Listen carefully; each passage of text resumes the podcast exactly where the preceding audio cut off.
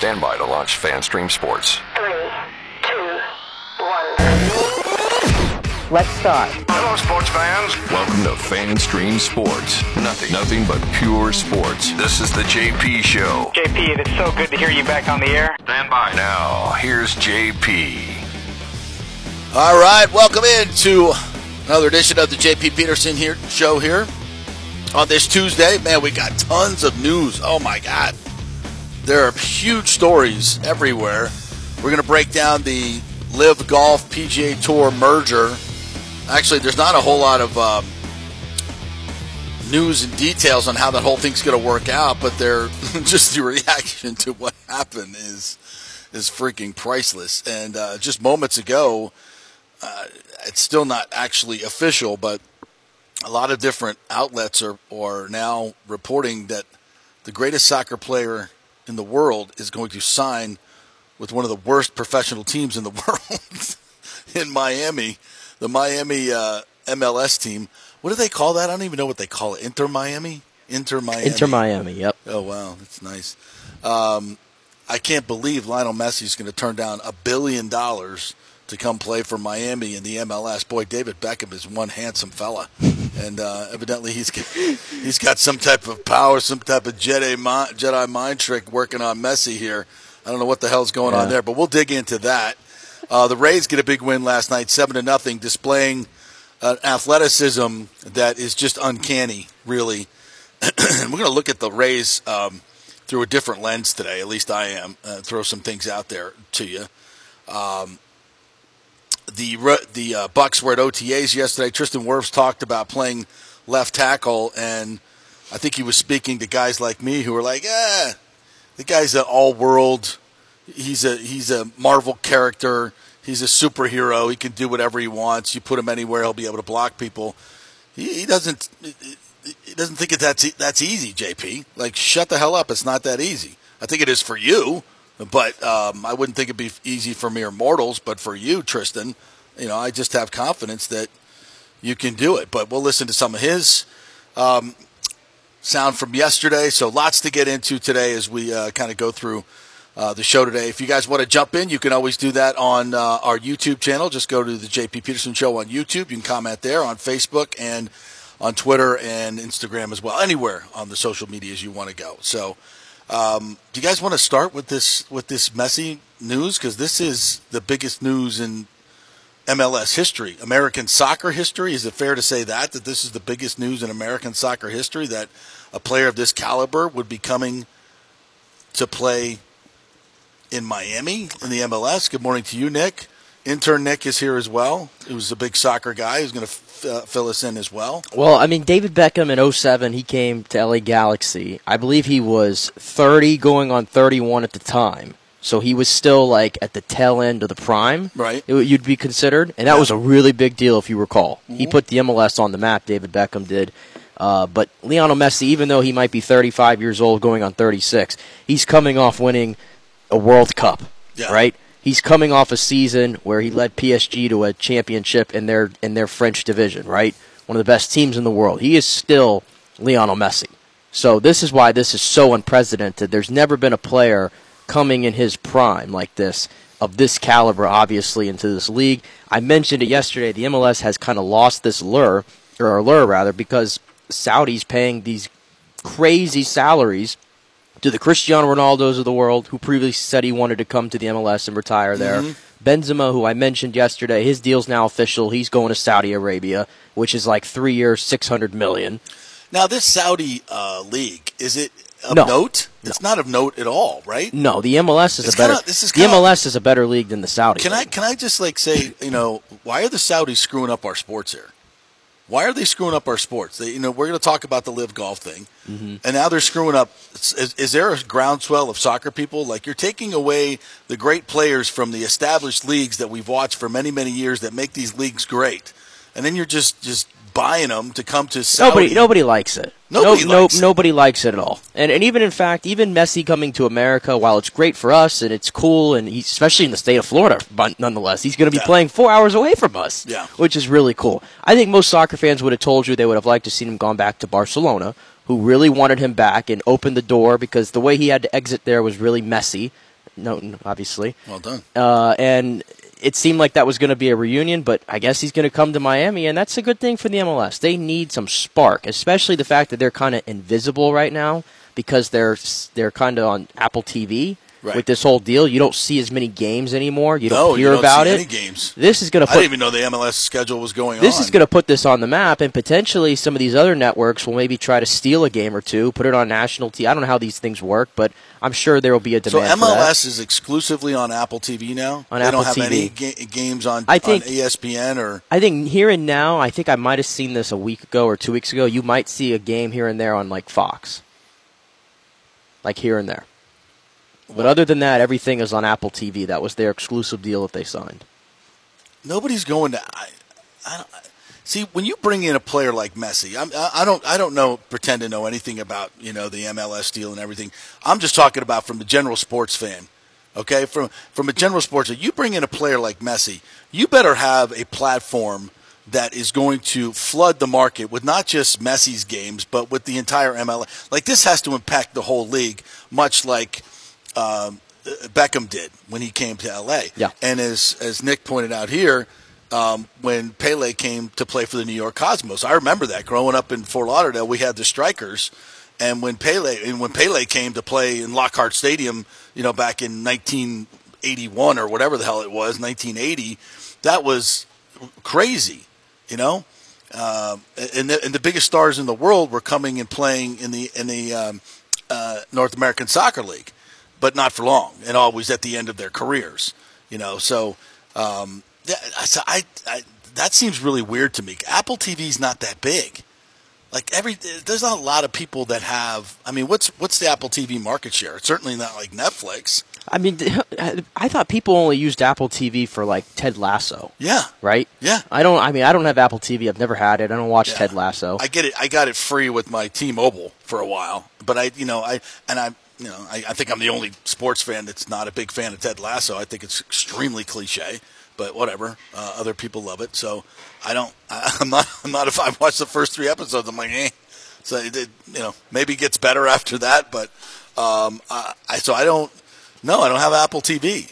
I just don't think it, none of this really adds up to me as a, as a as a casual soccer fan, a casual. I wouldn't even call me a casual MLS fan, to be honest with you. I I, I, I can't remember the last time I is- watched an MLS game, and I'm certainly not going to purchase Apple TV to watch Messi play. It is fascinating though, like the whole the logistics of it. Like I said, he's leaving a team in PSG who is routinely they win the French league every year.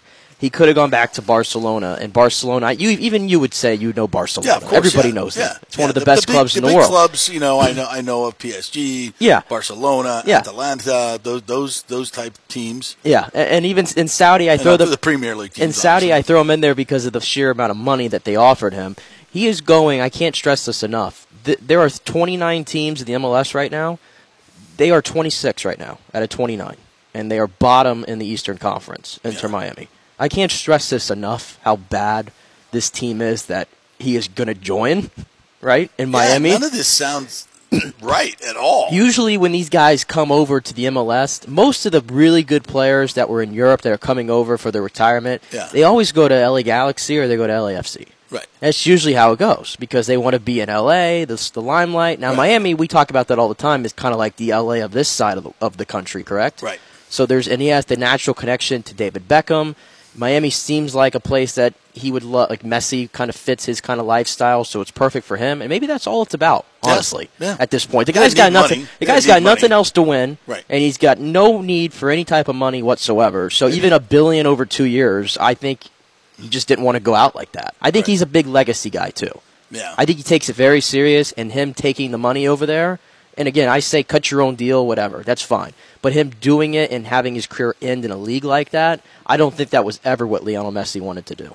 But to end it in a league like the MLS, I mean, as you if you were ranking leagues, where does the MLS fall? But behind all of the five, still well ahead of major the Saudi league. Yeah, yeah. But how many of the major? You know, you got Premier, you got La Liga, you got uh, Serie A. Serie, Serie Um, so all those, what are those five? There's the, there's the big five. The big Bundesliga, five, right? the German Bundesliga. one. So you rank MLS six?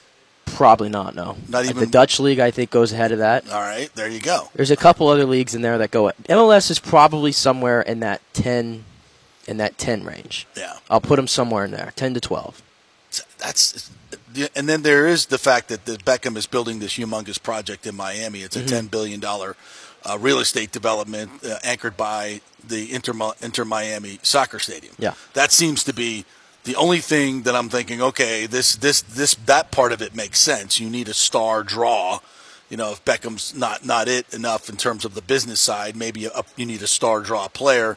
This is what you do, and he's Oh, people at Miami are going to go. This is going Yeah, to be it's gonna crazy.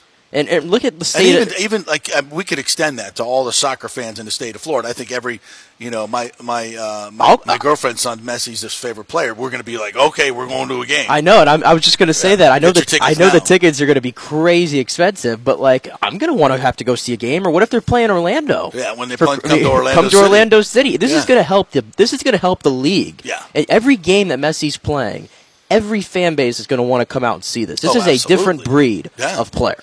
it'll it'll t- if he. I don't even know how the divisions work. Will he play twice in Orlando?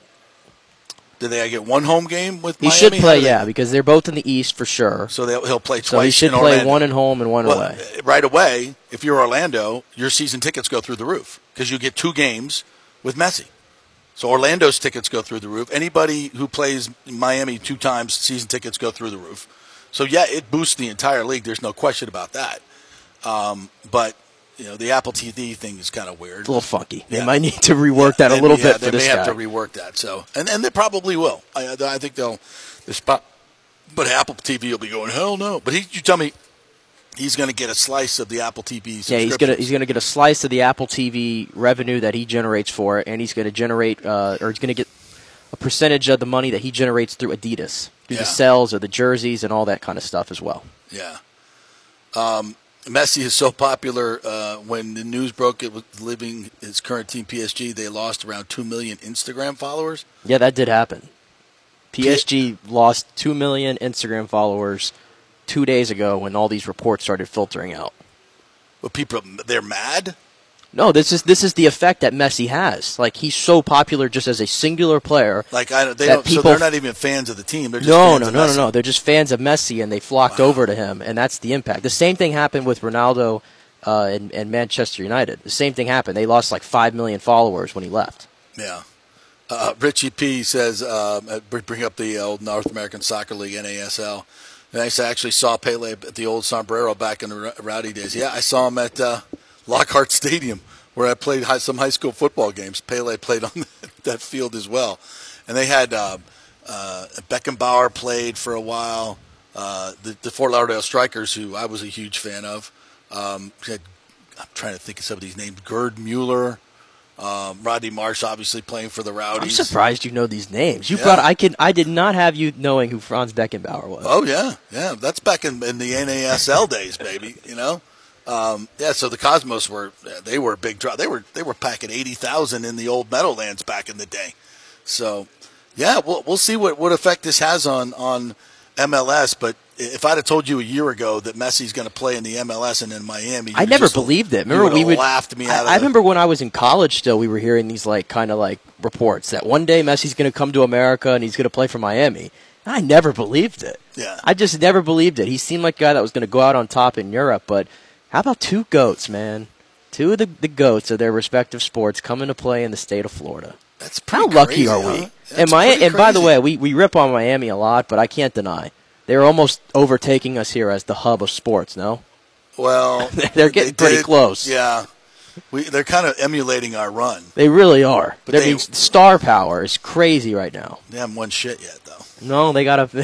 they're both the underdogs in Yeah, their series right now. It's been a while. It's been a while, yeah. So they, it's nice to host these championships, win something, It's true.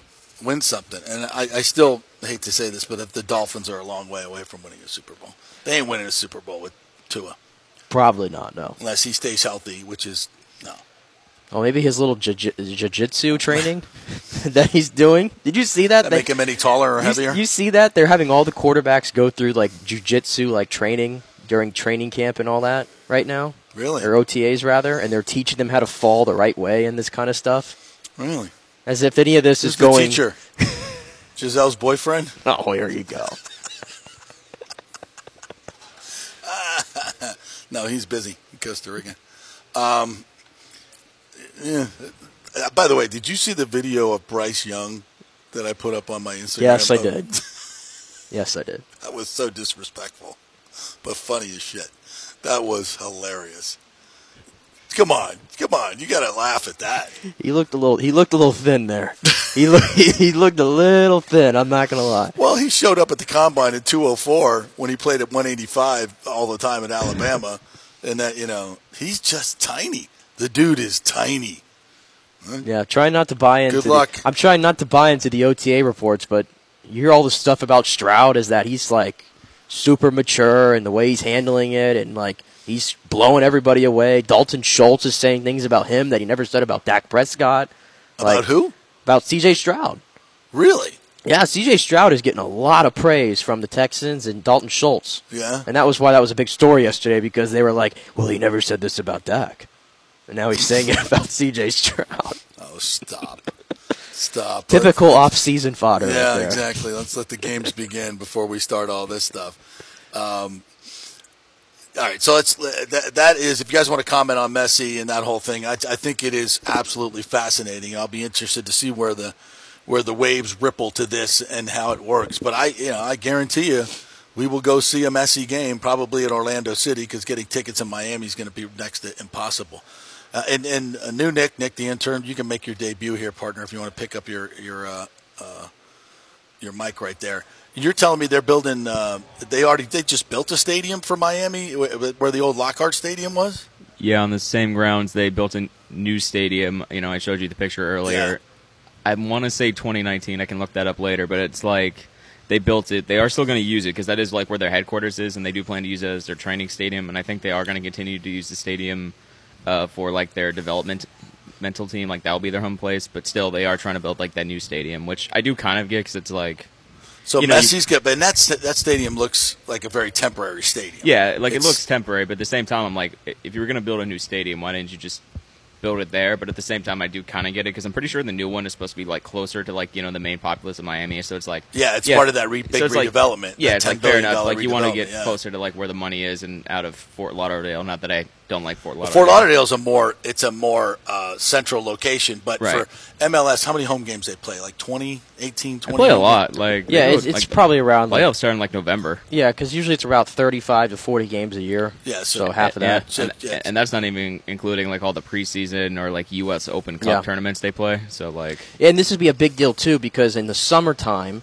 there's a lot of teams from Europe, the big ones. They come over and they do their summer tours in the U.S. like uh, Barcelona, uh, Juventus and Real Madrid are coming over to Orlando. To yeah, play that's a game. really big deal. Real Madrid and Juventus playing in Orlando. Manchester United has never played in Raymond James Stadium. They won't even come to Florida. I wanted to go, and Man they're- City came to Orlando. Yes, la- but that's what this me, is. Chelsea and Arsenal. They came to yeah, Orlando last th- year. this always happens. It's coming now this year, but this is going to be a Yeah. big deal. These teams are going to come over. Guess who they're going to want to play now? Miami. They're going to want to play Miami, and it's going to be a big money making machine.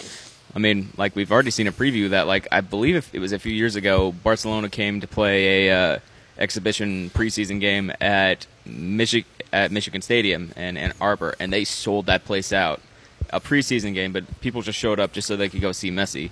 Now you're going to see games that like actually have like some implications. So like, who knows what's going to happen? Like, Does MLS have a salary cap? And, and when my point uh, being, there'll be a lot of players that want to play with Messi. I, I don't. oh yeah, wanna come- 100%. No, the the way soccer works, it's all about who the owner is, for the most part, Right. and it's a it's it's not a meritocracy. It's it's hard to get into, but the MLS is so interesting because they also have like this like designated player rule, which is like how like you see some of these clubs like get you know these international players. Like David Beckham was the first example Right. of that. That's how like I'm pretty sure that's how.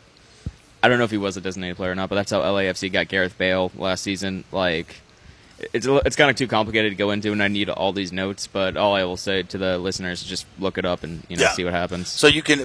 So I mean, just just ask: Is it something where all these players are going to come want to play with Messi? They'll be good players, though, because they don't have a whole lot of money. I Oh, would yeah. think not Here- not not to, to compare with some of these other Premier leagues. I wanted to get it right, by the way. They do have a they indeed do have a salary. they do have a salary. The okay. MLS, Yeah, that's I what thought I they thought. might have. and it's Yeah. very small. This is actually a smaller number than I was expecting. it, the, the salary cap is 5.2 million. What? That can't I'm be I'm reading that. I'm I'm. I mean, I had to double check it, but I mean, I guess that makes sense. Like they For don't the make team? as much money. for the for the entire team. yeah, Maybe, yeah. That can't be right. Five point two You're, point two you're million. looking at it. maybe. But like, listen, with Messi coming up, like I, I was saying before the show, like I can only imagine how much this is going to do for both Inter Miami and the MLS's entire value. Like that thing's going to skyrocket, and if that skyrockets, I will. You, you, you got to expect that that salary cap's going to go up. Yeah, you would think. Yeah, that's weird. I, uh, they got to be making more than that. That's and Messi alone. That's that's his per diem. Yeah, That's- like that's the one thing. Like Messi could have got more money, but at the same time, it's like that dude is so rich. Like he, he's fine. Like he doesn't need any more money. All right, well that's uh, that's that's another earthquake story uh, that has happened this week, and you know PGA Tour LIV thing broke yesterday. Um, so uh, before we get into that, I want to, I want to go back to a little local stuff here with the Rays last night because you know it's kind of another ho hum win for the Rays, or what now forty four and nineteen. They beat Minnesota, who's you know they're they're the top of the Central Division, barely over five hundred. But the way they did it last night, seven to nothing. Uh, Eflin going out there pitching six and two thirds, dominant.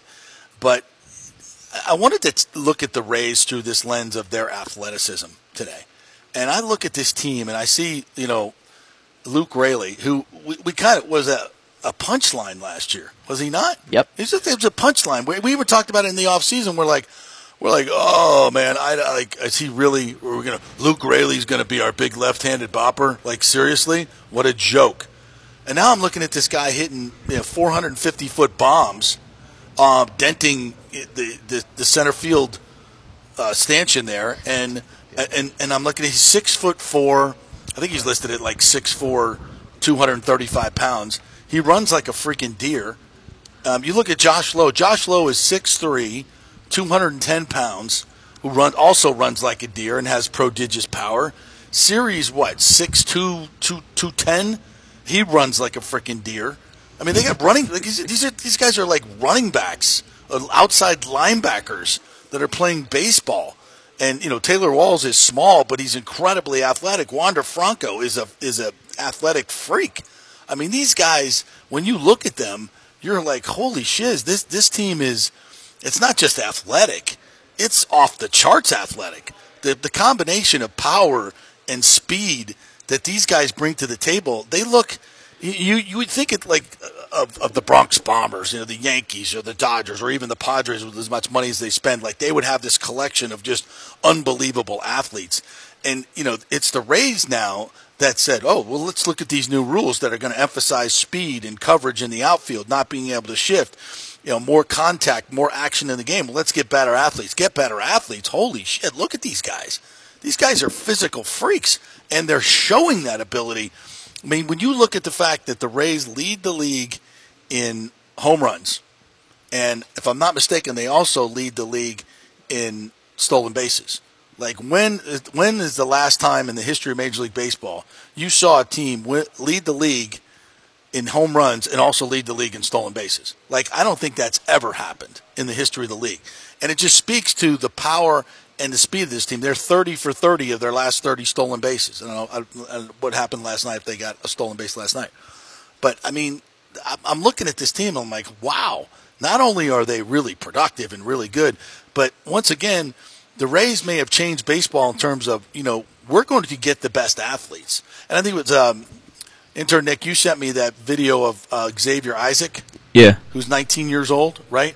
I remember when they drafted him. He was a chubby. He was like a chubby kid, right? Remember that? We're, we're kind of laughing. Yeah, He I was like remember you were- you were making fun of him, yeah. Yeah. And I looked at the video you sent me the Look other at him day. now. He's free, he's like the Hulk. He's got this big upper body. He's trim, and he's uh, just mashing the ball at 19 years old. yeah. I mean, I mean, first of all, the the video I sent you of the home run was like incredible. Like, and whoever like sent the tweet out, he was marveling at it. But I don't know, like, are, like, are you even surprised at this point? Like, how successful has the Rays farm? I mean, Ra- Rays farm system been recently? Like, they've just been re- producing all these good players. So, I mean, I I would think they'd have something to do with how uh, how much he's muscled up. Yeah.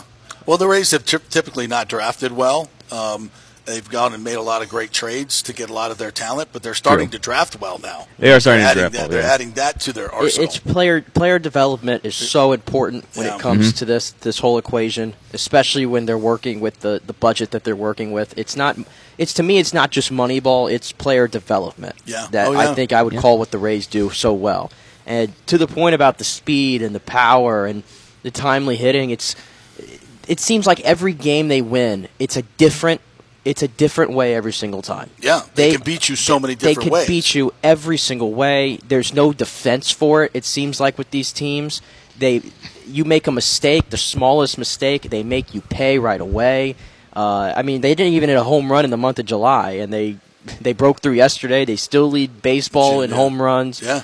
Uh, Luke Raley, he's fourth, by the way. I, I saw this yesterday. He's fourth in all of baseball in WRC plus, wins run created plus, right? Right. Which is like the best stat to judge a hitter by. Listen to the list on there. Aaron Fourth. Yeah, fourth. fourth. Behind Aaron Judge, Yandy Diaz, shout out to him. Yordan Alvarez, Ronald Acuna. That's the five. Luke Raley is in the same discussion as Aaron Judge, Yordan Alvarez, and Ronald Acuna Jr. How much is Luke making? Seven hundred and twenty-seven thousand, if I recall. How much is Aaron Boone? I mean, Aaron Judge making? Forty million. Forty million. Forty million. Wow. Yeah, listen to this. So the Rays offense, slugging percentage 476, rank first. OPS 817. This is as a team. First. Homers 103, first. Stolen bases 82, first. uh, extra base hits 227, first. Total bases 1000 even, first. On base percentage 341, second. Runs 359, second batting average third. But the fact that they lead the league in home runs and lead the league in stolen bases, I, I, I you know somebody at Elias let me know, but I don't think that's ever happened in baseball before. That's that's just not the way things work in this game, and the, and the fact that I think this is an under talked about uh, aspect of this Rays team is just how ridiculously athletic they are, and it's and, and typically, you know, great athletes can be okay, decent baseball. But you think of Carl Crawford. Carl Crawford came up; he was a tremendous athlete, and but he really was so raw as a baseball player. And every year, I think he's, in fact, as I recall, I think he's like has the MLB record for for years of increasing his batting average every season. And like I think every year he played, he increased his batting average. Just became by the you know his sixth, seventh season, he was a really, really good baseball player and also a tremendous athlete. And I think the Rays have just taken this model to a whole different level. But the other fact is, you know, most of these guys were around last year and they sucked. they were terrible offensively. And now this explosion this year. Well, uh, I'll say this. I mean, Luke Raley, and we had this discussion when we were trying to look on the bright side of it during the offseason Yeah. when it was said that they were going to go with Luke Raley and Josh Lowe as their big boppers. You can't deny Luke Raley in the minors. He had mashed his entire career in the You know, minors. 28 triples in the minors. yes, I mean, 28 triples. and look how big the guy is. Yeah. he's 6'4", 235, and he runs like a tight end. Yeah. Sometimes I think even yesterday the way he was hauling at the third I on that tight triple. end is not I- know. I like think that's what I'm saying. Yeah. I think I'm almost underselling it. Yeah. Based on the way he ran yesterday to to leg out that triple. Uh, so I think, and he played in the Dodgers organization, so he was never going to get opportunities. There's always something to be said, right? You give a guy 400 at bats, 450 at bats, and let's see what he can do in the big leagues. I think that's always been a thing. Right. And here it is at 28 years old, and the Rays don't care how old you are whenever you figure it out. No. They just want you to figure it out. Yeah. And that's what they the, the hit rate on Be- so many of be these a- guys. be on a minimum salary when you do. Well, that's fine. Yeah. Hey, when it works, it looks like they look like the smartest people in the room. I mean, Right. Jose Siri again. How many times do I have to bring up his story of where he came from? Right, and here he is. We have a center fielder who's DFA'd three different times. yeah. We have a center fielder who has 11 home runs and play, and gives you that defense. That defense giving you 11 home runs and we're a third of the way through the season. And the one he hit yesterday, Let's hear that one. I have to play this. So play the Siri one and the Raley one. Listen to the sound off the bat on this one. Good. That's a high shot back into deep left center, and that baby's going to get out of here. Home run for Jose Siri. That is number 11. He stared that one down. Listen, when you hit a ball, when you hit a ball 457 feet, You can stare you at can it do all whatever the hell you long. want. And if the pitcher gets mad, shut up, make a better pitch. He wasn't. He was mad at himself He better be for mad at throwing himself. that pitch to Jose Siri.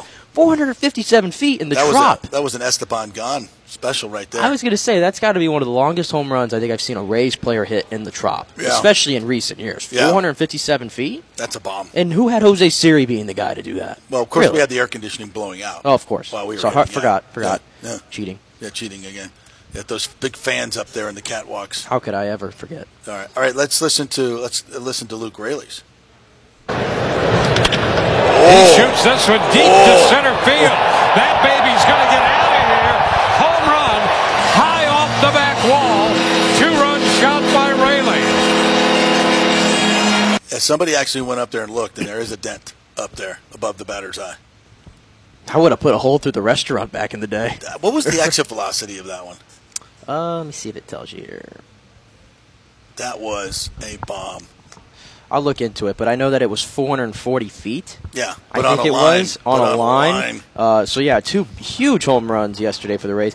By the way, I meant I, I meant to put it out on Twitter just for you, but I'll just I saved it for this show. Isn't it so nice to see what can happen when Luke Raley plays in a real ballpark? Isn't it so nice to see it? I mean, he gets robbed of two home runs the day prior, right? Yeah. And he comes back and he Poor leave, guy. he leaves no doubt because he's playing in a real ballpark. I mean, that thing might have hit that top of that stupid wall in center field over there No, in I think it Fenway. I think it I would've don't. I don't. I, I don't. I don't know. Center field, though, would have been in the seats. I. I, Yeah, I, I don't. I don't know honestly, but yeah. thank goodness for Luke Raley there. So the Rays win seven to nothing, um, and Zach Eflin was phenomenal. Six and two thirds yesterday. I mean, Minnesota's not a bad ball club, and the Rays It's just first place ball club. yeah, and they just smacked them down. Yeah. Smacked them down. How, I I love Zach Eflin. Can I? I love. Yeah. I don't know if we give this guy his his flowers enough, maybe, but outside of Charlie Morton, I can't think of a veteran pitcher they've brought in in the last however many years that I have enjoyed watching pitch than this guy. Yeah. He pounds the strike zone. I mean, he's got he, he his the movement on his pitches. It's like he's pounding the strike zone, but he's putting it in such great places that these guys just can't get to it. And yesterday, I thought at times he looked unhittable. The way he started the game, Yeah. I mean, he had everybody fooled. I would have loved to have seen him got the one more out. Just let him get seven innings. I knew that was coming. He had 100 pitches. Remember that little that little trickler to third base? And uh, what was it? Walls tried to make the play, and then Well, I, I, I, full disclosure, I did not watch the game last night. I watched pieces of the game and then the highlights. So I Okay, didn't well- see all the, well, the intricacies of there the was game. six. In, he had he was he had gone six and two thirds, and there was a little ground like a little little nibbler to Taylor Walls at third, and he was a tough play to make, and he wasn't able to make it. So now he had a runner on first, six nothing. That was Eflin's hundredth pitch, and I'm like, oh, they're taking him out. Of course. I'm like, they're taking him out, and Yeah. I just wanted him to get seven, but it's all it's all good, and he was able to get it. And then Beeks comes in, and they didn't have to use any other pitchers. So that's a win right there. The bullpen's fresh. and who's going today? Who we got going today? Is it TBD? I believe it's Criswell. Criswell? Yeah. I want to say. And Chirinos will probably be up soon as well. To maybe. Oh, maybe Shawn pitch- Armstrong. Yeah, Shawn Armstrong's opening, and then I believe Criswell's going to get the bulk. All right. And they bring Chirinos up yet? Or they're going to bring him up tomorrow? Um, I don't think they. for I don't, Thursday's I game. don't know if they've touched him yet. Yeah, well, I think they probably will. Um, they're going to need to. So, I mean, another um, destroying win for for the Rays, and they got the Rangers coming in this weekend. Yeah, that is a Is it fifty percent off lower level tickets uh, for this weekend too? The Friday game. Yeah. the Friday game Oh, was, good, but the good. weekend's gonna. They never have a problem with the weekend. It was a good crowd. It looked like yesterday too. Yeah, I didn't see the final 15, number. Uh, Fifteen thousand. Fifteen thousand on a Tuesday, right? Yeah, yeah. Take that all day. That Mm-hmm. was great to see. Uh, but yeah, the Rangers are. If you haven't been paying attention to what's going on in Texas, that is a juggernaut of a team right now as well. You remember Yeah. the stats you were saying the Rays were second and third in? Yeah. That's because the Rangers have hopped them. Yeah. The Rangers have a damn good offense. Unfortunate news, Jacob DeGrom, Tommy John, yesterday. Oh yeah. Oh my Yep, goodness, yep. man. That man. He's approaching like he's approaching serious like what if category for me. Yeah. Like what if he stayed healthy? Because we've only gotten like 30 starts out of him since 2020, if you can believe it. That's it. That's about it. You just have not seen Jacob DeGrom pitch much. But the Rangers, like how good they've been without it. Yeah. Yeah. Well, I don't. You know, we'll see this weekend. I don't. I don't know much about him. I haven't paid a lot of attention to him, but we better start because I mean, they got a manager who won three World Series in the past 15 years, so Yeah, it seems a big a difference there. And Eovaldi, you said McClanahan's the Cy Young. Well, Eovaldi's right there with him. Eovaldi's neck and neck with him right now. remember when the Rays had him? He was good with the Rays. Yeah, he was. Well, we rehabbed him. He that was. A, I mean, Yeah. I think maybe We his second him. Tommy John. He was coming back from the Yankees, if you recall, in Tommy Yeah. John. Yeah, and he pitched well for us, and then we let him go, and then he's he's been pretty damn good. Been pretty damn good. Uh, a couple comments coming in here. Um, this uh, after Siri took a Polaroid of the hit, that I thought it was going to get one in the ribs.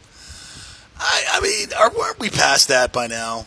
Aren't we past that by now for pitchers? If a guy stares at a home run, you know you're going to put it in his ribs. Uh, Madison Bumgarner is no longer pitching right now as we speak. So I don't think we should have anybody else doing this kind of stuff.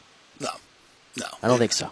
No, that's just fine. Um, Richie says, uh, do you hear them saying telecast that Luke had something like 27? Yeah, 28, 28 triples in the minors. 28 triples.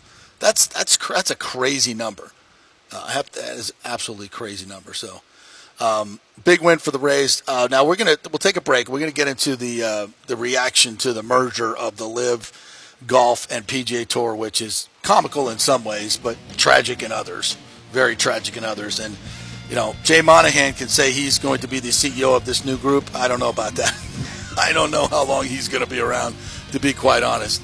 Um, so we'll take a break. Uh, our thanks to the Jeeves Law Group, J E E V E S, lawgroup.com. If you've been involved in an accident, your car has been totaled, you don't think you got a fair settlement, which is probably the case, give them a call and see if you have a case. That's something that they do very, very well. They're very aggressive. They can get you some more money. So give them a call at the Jeeves Law Group and please tell them JP sent you. All right, back in three. Stay with us.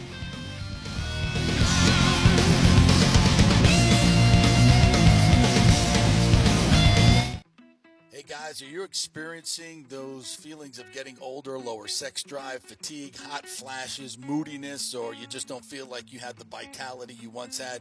It's a chronic problem here in the United States. You're not just getting old, it's likely low testosterone. Studies over the last 20 years show a shocking decline in younger males aged 16 to 39. Older men have seen a sharp decline as well, so do something about it. Go see my friend Christopher Lugo at Bay Area modern medicine. Look, testosterone replacement is not a frivolous treatment. It takes a professional, targeted approach that focuses on total body wellness, vitality, and emotional stability, not a one size fits all approach like many clinics use. They will monitor your blood work and adjust your treatment as needed for optimal results. Folks, I've been on testosterone therapy for over six years, and it is a life changer. You will feel and look better than you did 10 years ago. Give them a call at 844 977 3477 or go to BAMMC.com.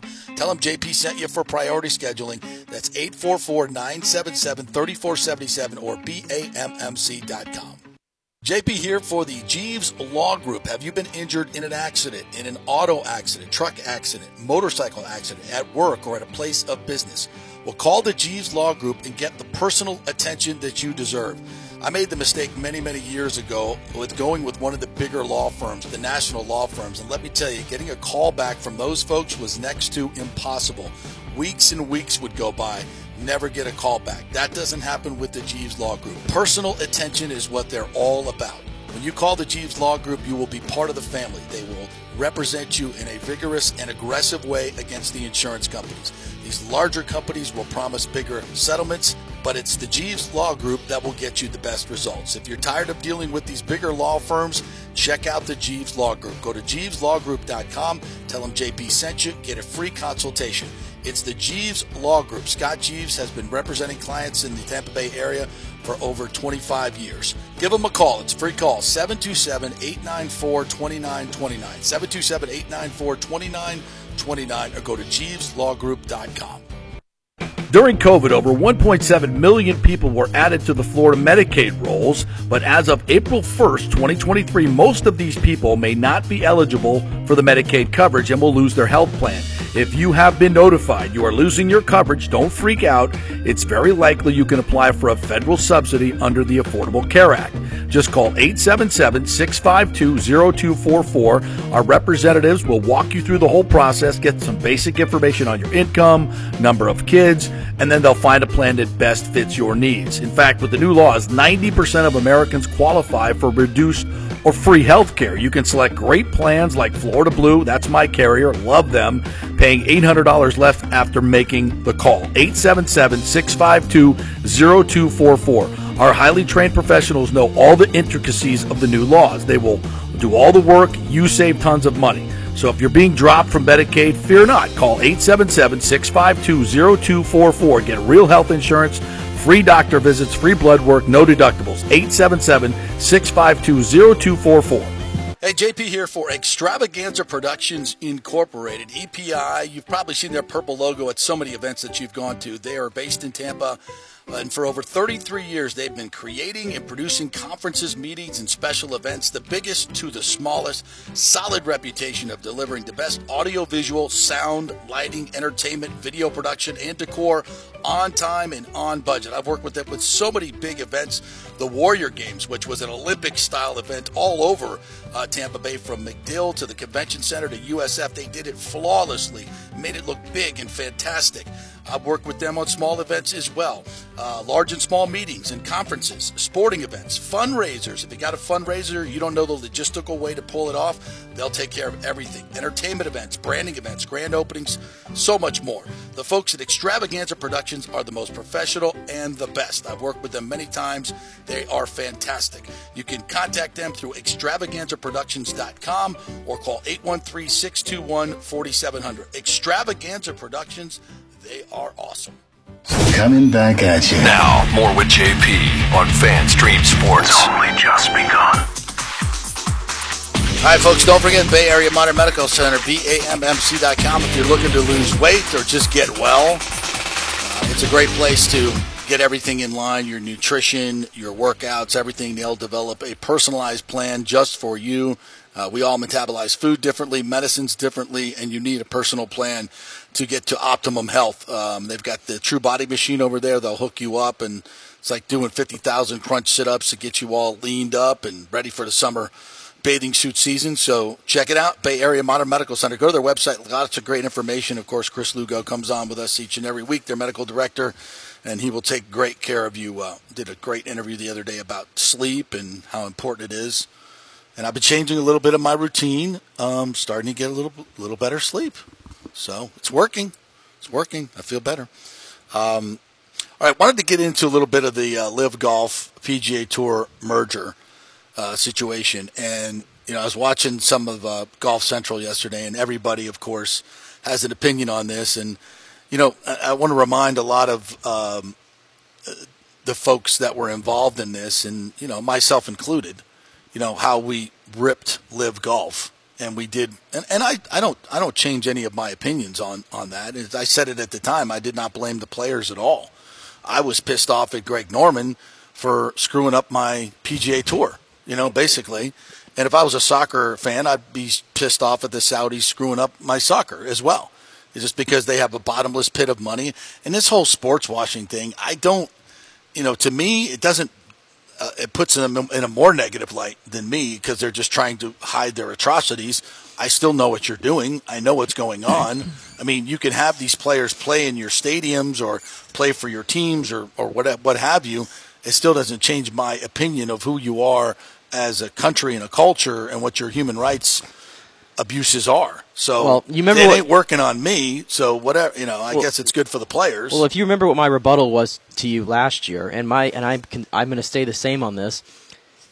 The United States, and I, you know me, I'm not one to get political or talk about government or any type of those things, but, but I'll just surface level here. The United States, do we not do business as a country? Yeah, of course we do. With Saudi Arabia? Everybody does. Right? Yeah. Okay.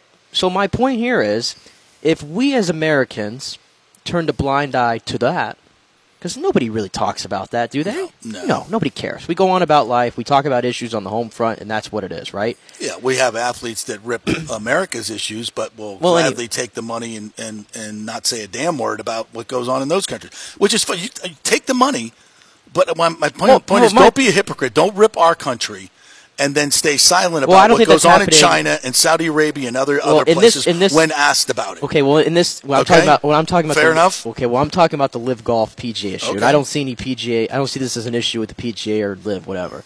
But my point with that whole rebuttal is, is if we're not going to just talk about that and make a big stink out of what this country does with Saudi Arabia, then why are we going to make a big rip about what a freaking golf league does Right. with Saudi Arabia? Exactly. When you think about it, one is big, a big deal. One of it, on the grand scheme of things, it's not. Yeah, It's really not. That was my we- whole problem We say this it. all the time. Why is you know why do we point to our sports leagues to set our moral compass? That- exactly. that that was my whole point around why I didn't have a problem with people doing their thing with LIV. Listen, everybody can act like they all. If somebody offered you five hundred million dollars tomorrow, oh, but it came from blood money. Everybody can get on their their high horse and act like a saint and say, "Oh, I would never take that money." You'd take it. Come on, JP. play golf? JP, if they offered you Yeah. that money, If they offered me that money and I had to go on the the air every day and spouse that BS, no, I wouldn't do it. Couldn't do it. Well, you're a good man because there's a lot of people who are who are getting on their high horse all day yesterday and, and the whole for the past year about this. Oh, the, I would never. Until you're in that situation, you don't have a good answer for Well, it. I- well, I could say this: Rory McIlroy, Tiger Woods, all of them had the opportunity to do it. They didn't take it. They're That's already true. ridiculously That- rich people. I was, that was my next. That was my next thing. They're probably not the best examples for Right, it. right. But if you're like a, let me just name a player who joined LIV. That's young, like a Taylor Gooch. Right. Taylor Gooch was like the 35th ranked player in the world. Not like super super rich, but he was like you know entering his prime, young player. Right. He got crucified for doing this, right? But guess what? I mean, they're giving you they're giving you that much money, and like it's I said, guaranteed. I never There's a had a difference. problem with the players. I didn't have a problem with my whole problem has always been with Greg Norman wrecking my PGA Tour Yeah, and the whole concept of it, just coming in and just throwing money at people. And and and you know, the, I thought the PGA players were right when they said you're turning your back on the organization and the people that made you rich. You are. Yeah. Now, and it gets complicated because now we take aim at, at Jay Monahan, who you know suddenly found all this money to elevate events, suddenly found all this money to pay the players um, the, the the popularity fund, basically, and all this all these other things that the players have been bitching about for years and years, and it took LIV Golf to, to come to fruition for you to get off your ass and do this. Yeah. So that pisses me and off. and the way that he negotiated this deal, if you Yeah. read some of the details of this, and Yeah. he said it yesterday, this has been going on for the last seven weeks. Has anybody heard a peep? no. No peep. But but they my, kept my, this. They kept my this radar completely. went up. My radar went up at the PGA when Rory stopped bashing LIV Golf. And Phil did say, I, I think there was a comment. Phil might have said, like, I know something that nobody else knows. Like he Yeah. kind of said something Yeah. pretty interesting like that. I think the the movers and shakers knew something was up. Maybe. because that's why they weren't bashing each other. But based on what they said, it is that these negotiations took place over seven weeks, and that it was between three people sitting in a room together. yeah and to the point that it was so tight-lipped like even though there might have been these little clues recently in general this was a big shocking news dump yesterday no Yeah. in general the fact Huge. that they were able to keep it this tight-lipped this entire time and that most of the players i mean if you believe the reports out there like tiger woods didn't even know this was going to happen like i don't know how i mean when I hear something like that, I try to, you know, not be as naive and go, "Come on, of course Tiger would have known something like this was going to happen." But the more I think about it, I don't know because it doesn't seem like there's you can count on more than one hand how many people knew about Well, this. and here's the real big problem. You know, Tiger Woods turned down seven hundred and fifty million dollars. Correct. Which, by the way, not have been a great investment for LIV, but they don't care about the money clearly. No. Um, so it's it, these guys now that stuck up for the PGA Tour, and then you have the whole 9/11 families issue, which Jay Monahan just absolutely unabashedly used them as a pawn in this whole thing to gain public uh, favor against LIV Golf and for the PGA Tour, which was a manipulation of these people that is absolutely horrifically disgusting. That any man could do that.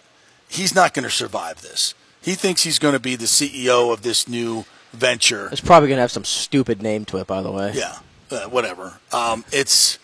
Uh, I'm sorry. It, there's. It, he doesn't have the moral compass or standing Yeah. to lead anyone at this point. Yeah. And I understand he was put in a very, very bad spot. It, it was a, it was that was an existential threat to his tour. But I my Were biggest, they really a threat? Yes, they were absolutely. If they take all the star players, they took them all. You got nothing left. Well, here's my thing. though. Nothing. Here's my thing, though. If you couldn't, everybody if you that's been rally offered, the troops with uh, Rory and all these other people, Uh, uh, you couldn't. You, if he didn't rally the troops like he did, pointing towards when was the last? Here's my point. Here was the, who was the last big player to join LIV Golf from the PGA Tour?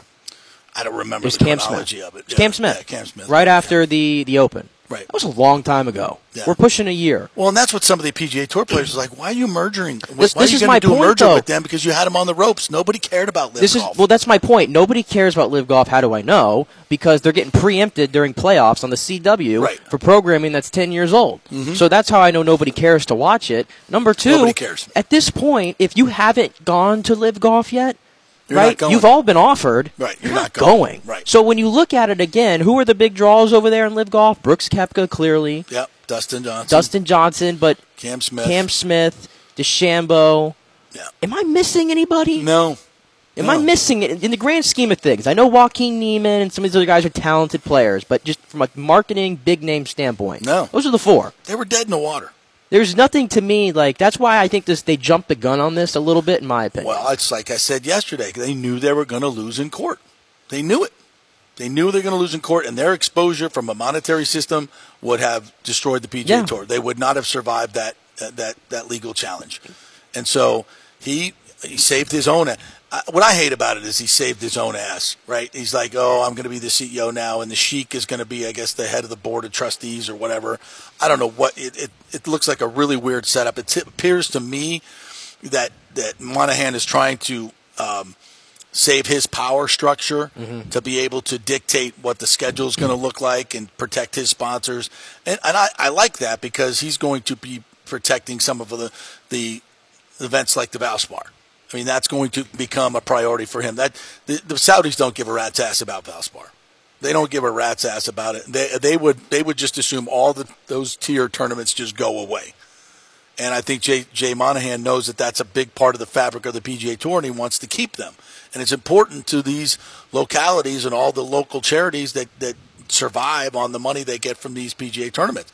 It's a big deal to a lot of the players in the PGA Tour. So I'll give him, you know, and I hope that's his. I hope that's what his priorities I, are. I don't. but I don't. How can know. you? How can you trust anything? You can't trust that He says. You and if you're a member of the tour, even less so. I mean, this guy has been preaching loyalty, loyalty to the PGA Tour and the traditions and of the pastime and and Jack and Arnie and all all these things he said the last the last year, right? And here you are, egg on the face, completely betrayal of all your players. This is all this taught me again. Is there's no such thing as loyalty in No, business. it's all about money. It's all about money Mm-hmm. and what power. Money and power. That's it. Yeah. You know, it was- we had a great example of those two things yesterday. and it's never been more prevalent in this world that that's what this world is about. And I think Justice, we, we hate that it's in our sports. Yeah. That's what really Yeah, makes us because sports has it. always been a meritocracy. It's always been, you know, who who plays the hardest, who plays the best, wins the game. right. But now it's it's so much about money. It's so much about the business of the game, and so much about money. I mean, look at we, what we've talked about today. We've talked about Messi. We t- did we mention one thing about how, how he's going to score goals for Inter Miami? No. Have we? I'm wondering how he is with Yeah. the, who's going to be passing the him the ball. around him. right.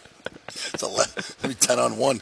Um, it, it, yeah, it, none of that plays out. So it's awful. So when we get to the the moral, the morally decrepit behavior of Jay Monahan, it doesn't get any worse when we talk about the 9/11 families, and they put out a statement saying they feel completely betrayed by this man and used as a pawn to get his little merger done here with the Saudis and save his PGA Tour and save his job.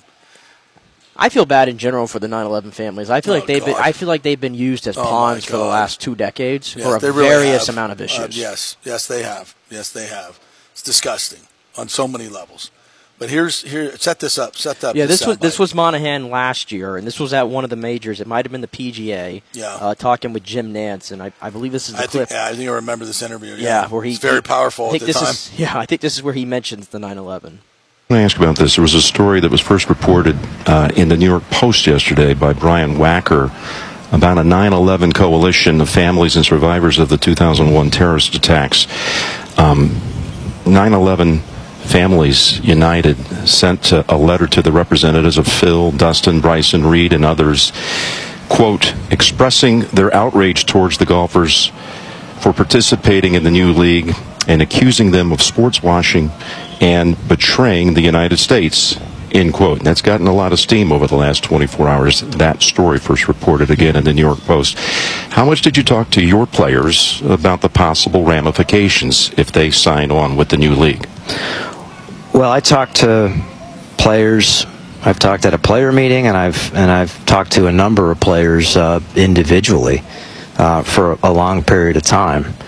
And I think you'd have to be living under a rock to not know that there are significant implications. And as it relates to the families of 9 11, uh, I have two families that are close to me that lost loved ones. And so my heart goes out to them. And I would ask, you know, any player that has left or any player that would ever consider leaving, have you ever had to apologize for being a member of the PGA Tour?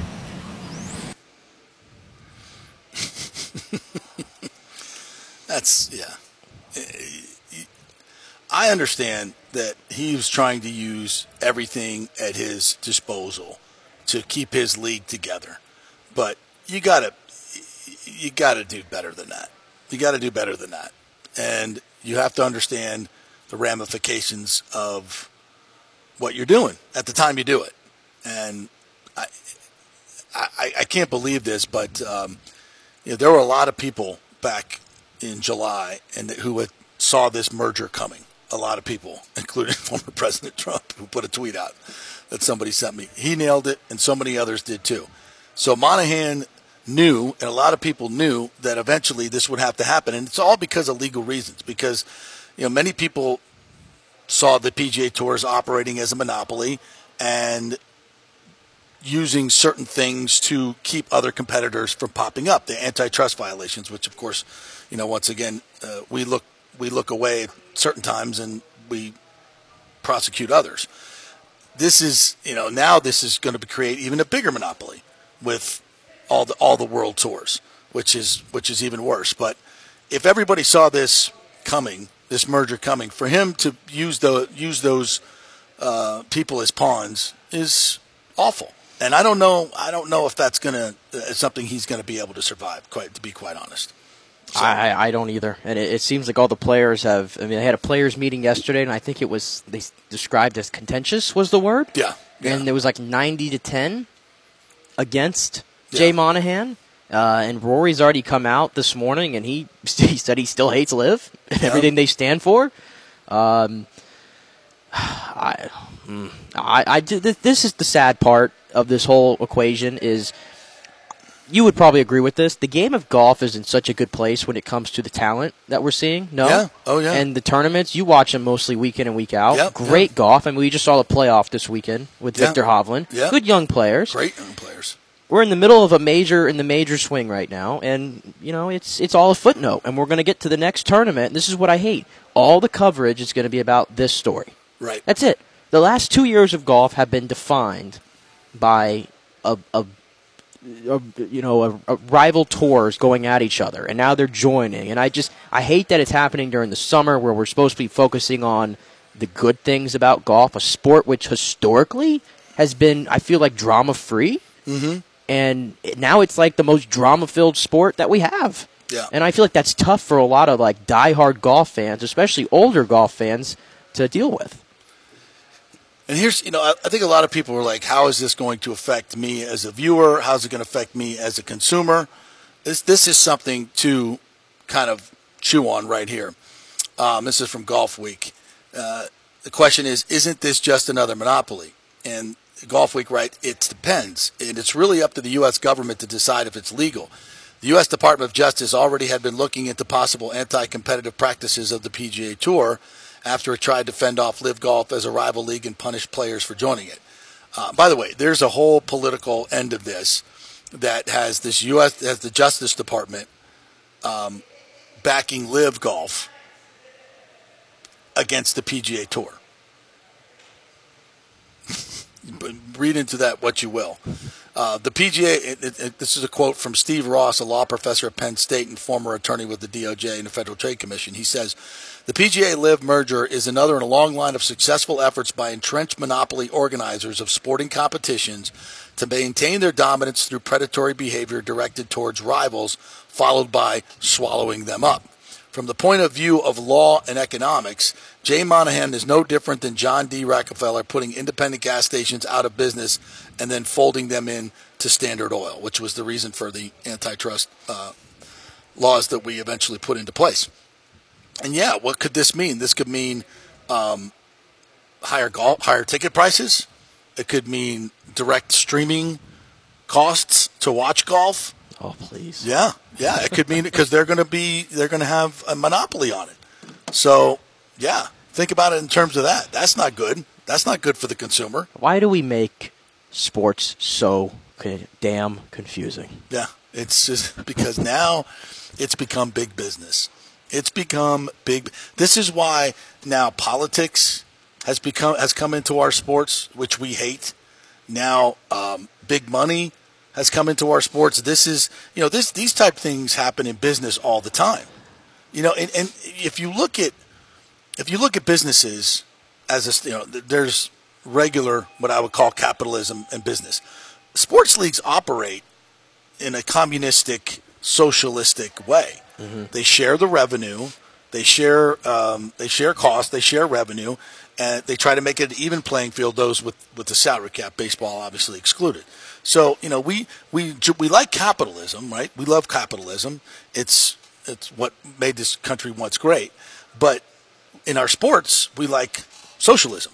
We want it to be a even, even playing field for everybody because it's sports and and now we're like making everything about sports has become completely capitalist and it's it's this this push for more money for the players for more money and all that comes from the consumers and i think i think personally i, I, see a pushback coming to professional sports i think the ridiculous amounts of monies that th- these guys are making is going to make the um, the product less consumable i think you're seeing it with a lot of sports these days it's that the players don't uh, they're scoffing at the fact that you know, uh,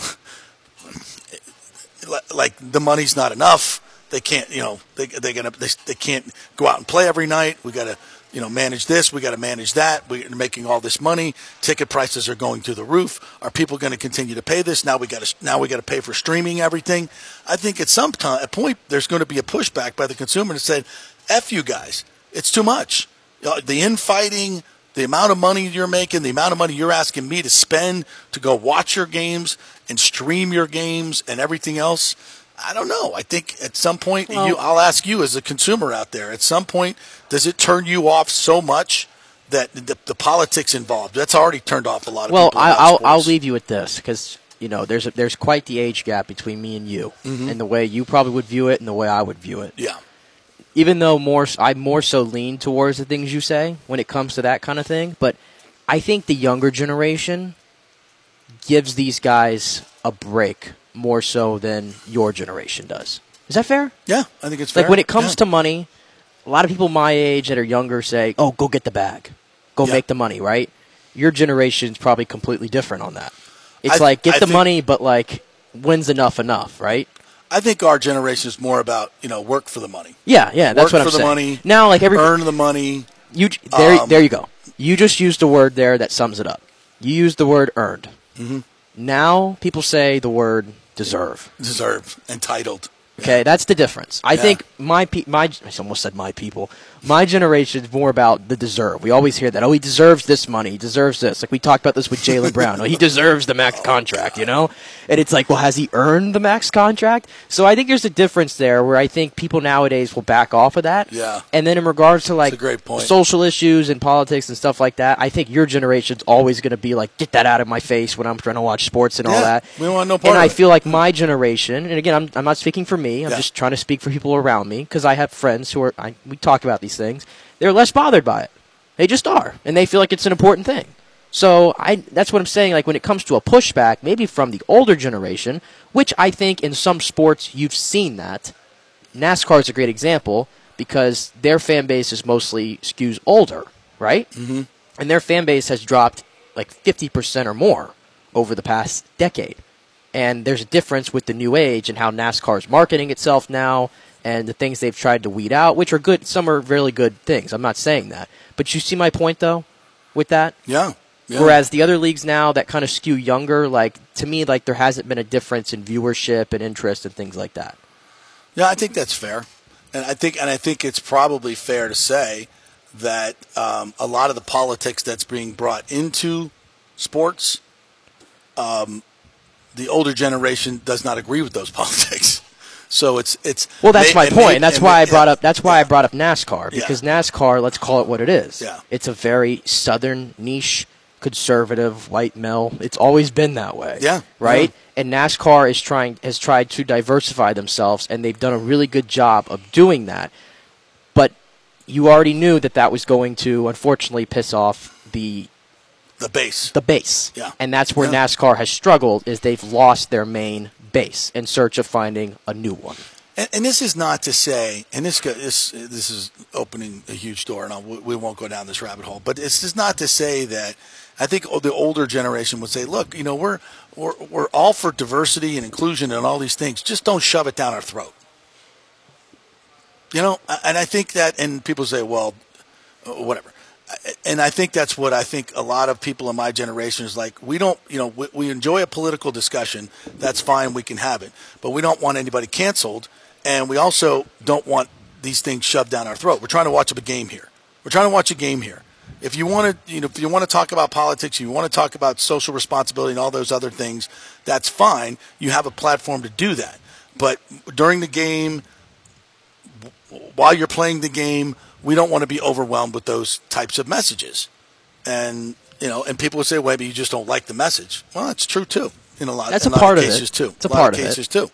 So I, I think uh, for whatever um, you know, I, I will say this: it's here to stay. It ain't going anywhere. It's going to be uh, going to be part of it.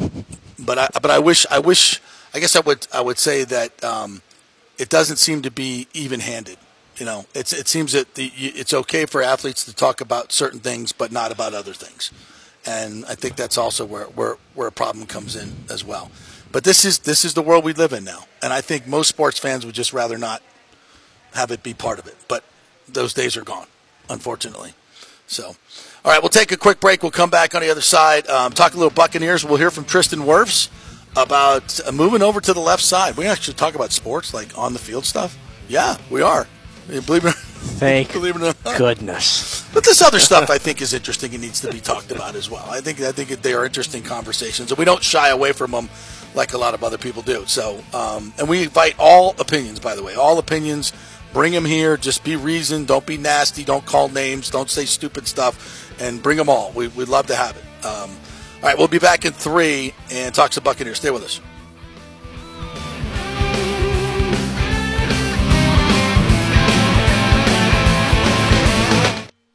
Right, this is for all you guys who don't want to go to the gym and do 5,000 crunches. At Bay Area Modern Medical Center, you can get on the new True Body machine where you can reduce fat and tone up your muscle. It's like doing 54,000 crunches in just 15 minutes.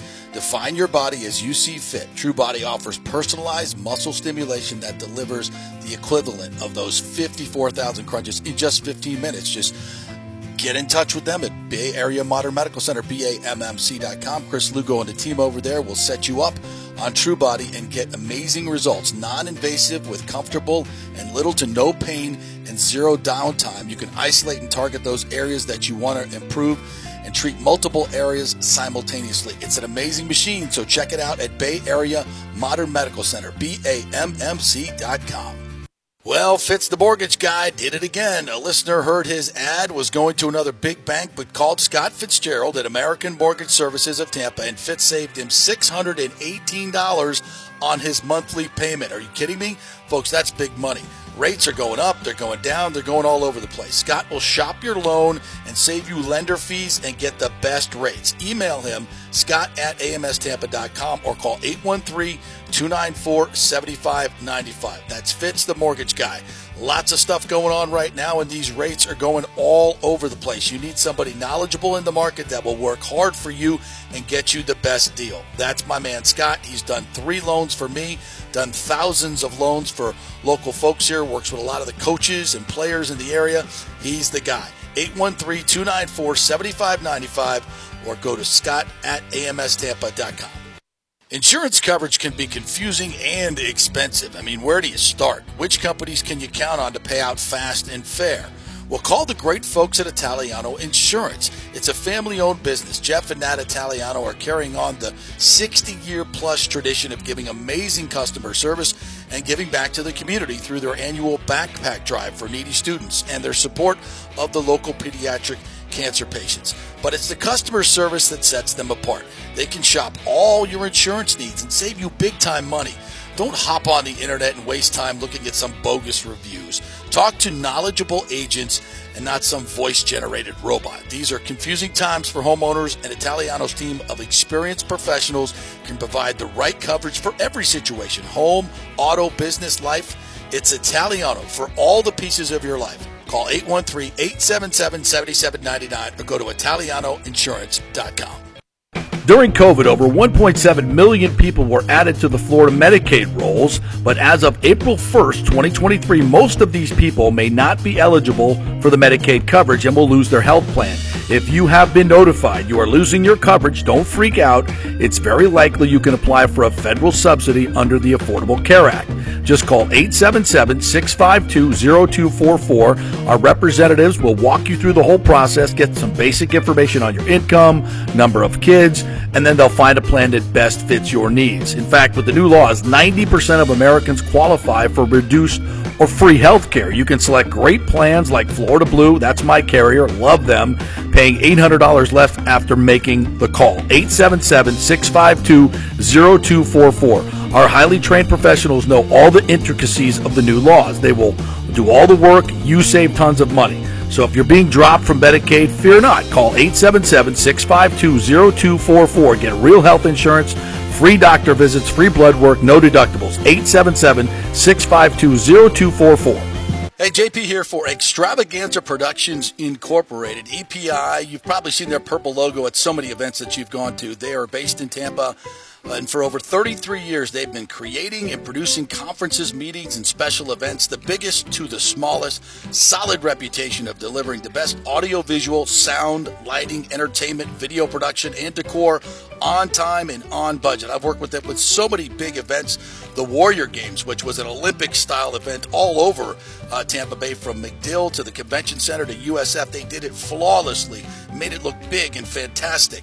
I've worked with them on small events as well, uh, large and small meetings and conferences, sporting events, fundraisers. If you got a fundraiser, you don't know the logistical way to pull it off, they'll take care of everything. Entertainment events, branding events, grand openings, so much more. The folks at Extravaganza Productions are the most professional and the best. I've worked with them many times. They are fantastic. You can contact them through extravaganzaproductions.com or call 813 621 4700. Extravaganza Productions, they are awesome. Let's go. Right now, back to the show with JP on FanStream Sports. All right, welcome back on this Tuesday. JP Peterson Show brought to you by the great folks at the Gold and Diamond Source. Hey, Father's Day is coming up. We like shiny things. Go get your pop a new watch over there, or a, a gold chain, or a ring, Or a gold ring. Gold ring, yeah, you could do that too. Yes, uh, all kinds of fun things over there for guys too at the Gold and Diamond Source for Father's Day. They got great sales going on right now, so go check them out at the Gold and Diamond Source, 3800 Ulmerton Road, always online at the goldendiamondsource.com. Um, all right, so the Buccaneers are doing a little OTA thing, and Tristan Wirfs is moving over to the left tackle spot, as we talked about for a very, very long time. We found out yesterday Todd Bowles told him right after the season, which is one of the, the main reasons, you know, we thought that going into the draft that this left tackle was not the number one priority because Wirfs was moving over there. They'd already spent a lot of draft capital on offensive linemen who could play right tackle. We're seeing that with Luke Goedeke, Hainsey. So I think that that was, was well in the works. And I think this offensive line is going to be much better with the new scheme. We've talked a lot about that, and and the players playing more towards to their strengths. But for Tristan, this is the linchpin, right? For him to move to left tackle, he's got to be good, and his yeah, great, and his level of expectation is perfection. He didn't give up a sack his first season as a rookie, if I'm not mistaken. Not, or maybe one. I think what the Khalil Mack, the Yeah. one that was on national TV. Yeah, uh, one one sack. I mean, he just does not give up sacks. So moving to the left side is going to be a bit of a transition. I think with his ability, he can do it, but it is it's not like just moving over there and it's the same deal. It's, and I don't think it's like left. I think people have used the analogy of a left-handed pitcher and a right-handed pitcher. I don't think it's that much. I, Well, I didn't think we already say it? And they talk about it. It's like wiping your butt with your left hand, Yeah, yeah, your opposite hand, whatever. yeah. It, but but you Eventually, can- you'll get used to it. you figure out how to do it. If you've ever ever had an injury to your wiping hand, you the- know you know you, it takes a little while and it gets a little messy. Not the same thing, but I used to put my wallet in the left pocket of my shorts, and now Right. I put it in the right pocket of my shorts. Why? Why did you change? Salary cap implications. Why did you change? not, for the same reason the Bucks moved him to left. Not nearly identical. I don't think the two situations are similar you- whatsoever. one day you just said, "I'm going to start putting it in my right, my right side." I have heard this though; it affects your posture. So you need to move your wallet around I- from your left cheek to right cheek. I'm just ashamed. to balance I'm out ashamed to admit the reason why I did it in the first place. Oh, It's this is such going to be great. It's just such a high school thing. Okay. I used to like do like chewing tobacco when I was when I was like in high school and college. Right. And I always put my wallet in my. See, I'm confusing myself now. Where did I say I had it before? Left. I always Left had it in my left, and I had the tobacco in my right. Right. Right. and I saw like a, a video or something. It might have been a reel, and it just had popped up and it said like the wallet always goes in this pocket and the tobacco goes in the other pocket. And I was like, I'm doing it all I'm wrong. doing it wrong. I was like, I'm doing it all wrong. And so that's how it happened. that? Who decided that? I don't know. It was like a country singer on stage. I forgot who it was, and that's how I think it might have been Eric Church. I think, and I love Eric Church. And I was like, Okay. I was young, whatever. Yeah, you always wonder how you know trends get started and stuff like like who came up with this. but it was idea? something that stupid though Right, uh, that started it, and now I've just have never. Now it's just like customary. It goes in the right side. Okay, fair enough. All right. Well, for Tristan Wirfs, it's it's going to be a little bit more difficult, and he didn't get it from a country singer. So let's listen in to him talk about this uh, movement, move over to the uh, left side that he's getting used to. It's just everything's backwards. Um, just kind of getting used to throwing my left hand instead of my right, and not throwing with my right and opening up. Um, like my weight distribution, like I always just keep my weight in my left leg, and I want to keep it in my right. It's just it's all different. It's so similar. It's like it's just, you're doing the same stuff, but it's all just flipped. So um, just just getting as many reps as I can, you know, with, with Coach Joe, and um, just to keep keep those, you know, I have thousands of reps on the right side, and you know, going to the, you know, as a, as a newborn baby now on the left. And he kind of added, it wasn't in that clip, but he was asked another question about when the communication was to him that he was going to move to left tackle. And he said it started literally like right after the Dallas game. Like Todd Bowles communicated to him, yeah, you're probably going to be playing left tackle. Yeah, they so knew they were moving on, on, for Donovan. Yeah, Yeah. they knew that. So, I mean, there was a lot whole thing about that, and he was pretty tight lipped about it. Like, if they need me there, I'll be there. But he's clearly been working on this for the past five months. And you know, again, it, there's going to be a transition. There's going to be a transition, but in the end, this is where he needs to be. It's where he's going to make the most money. Left tackles make more than right tackles. Um, it you know, it's it's best for the team because the team can then be better at right tackle and left tackle. As as, as an offensive line, it's going Yeah, to and be and by the way, he did it at Iowa for like four games, I think. yeah. Like he's not completely going in here like blind. Mhm. I had to do this, and when you're a player of the caliber of Tristan Wirfs, Scott Reynolds wrote a nice column here, by the way, in Pewter Report about, or not not Scott Reynolds, Adam Sylvan rather, for Pewter Report about his fear of failure is going to end up pushing him to be a great left tackle. And that's a good point because the great players in the league they they hate the the, the failure, right? Right. And they'll do anything to be great at it. And I think Tristan Wirfs is definitely in that category. So if you expect him to go out there and completely bomb at being a left tackle, That's not going to happen. That's just not going to happen. I think at the worst, he's going to be a good left tackle. But I think he's going to be a great left tackle because he's that damn talented. And he's got the sheer size to do it as well. He does. He's got all the talent in the world to do it, and I, I, I think he's going to be fine. You know, will will he give up a sack this year? Yes, he'll probably give up three to four sacks. He's not going to kill you like Donnie Smith though with the No, penalties. I can tell you that exactly, right exactly. I mean, and that's the and the amount of things that you're going to be able to do with him um, in terms of uh, screens, misdirections, and that, that he's so athletic and so big. You want him to be able to get out and, and, and play in now. that space and, as well. and it, may I say, I think this is pretty fair. He's not my. When it comes to concerns on the line, we're spending so much time talking about him at left tackle. yeah, we got way bigger. I think the biggest concern on the line is what's going on at right guard. Nobody is talking about the fact that Shaq Mason is one of the better right guards in the NFL. Yeah. And unfortunately, we had to let the guy go. Right. And did you notice last week, I think it was, he got a pretty big contract He did. from the Texans who believe in him. anybody who's dissing Shaq Mason didn't turn on the film. And I heard people he's small. I don't care if he's small. He's been small all his all his life, all his career, and he's been a really really good all pro yeah, level. I think we should be talking about that. Is right how you're going to replace Shaq Mason Right. at right guard. Yeah.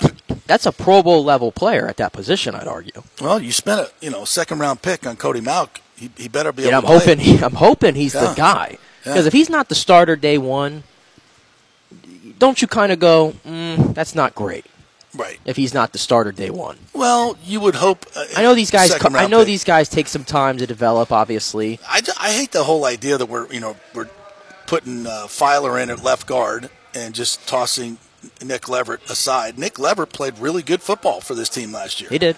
I think with Aaron Stinnie and Nick Leverett and Feiler and Mauch Hainsey. and, and Hainsey and Goedeke, we got enough guys right there. You should be able. That's a lot of draft capital. That's a lot of expenditure.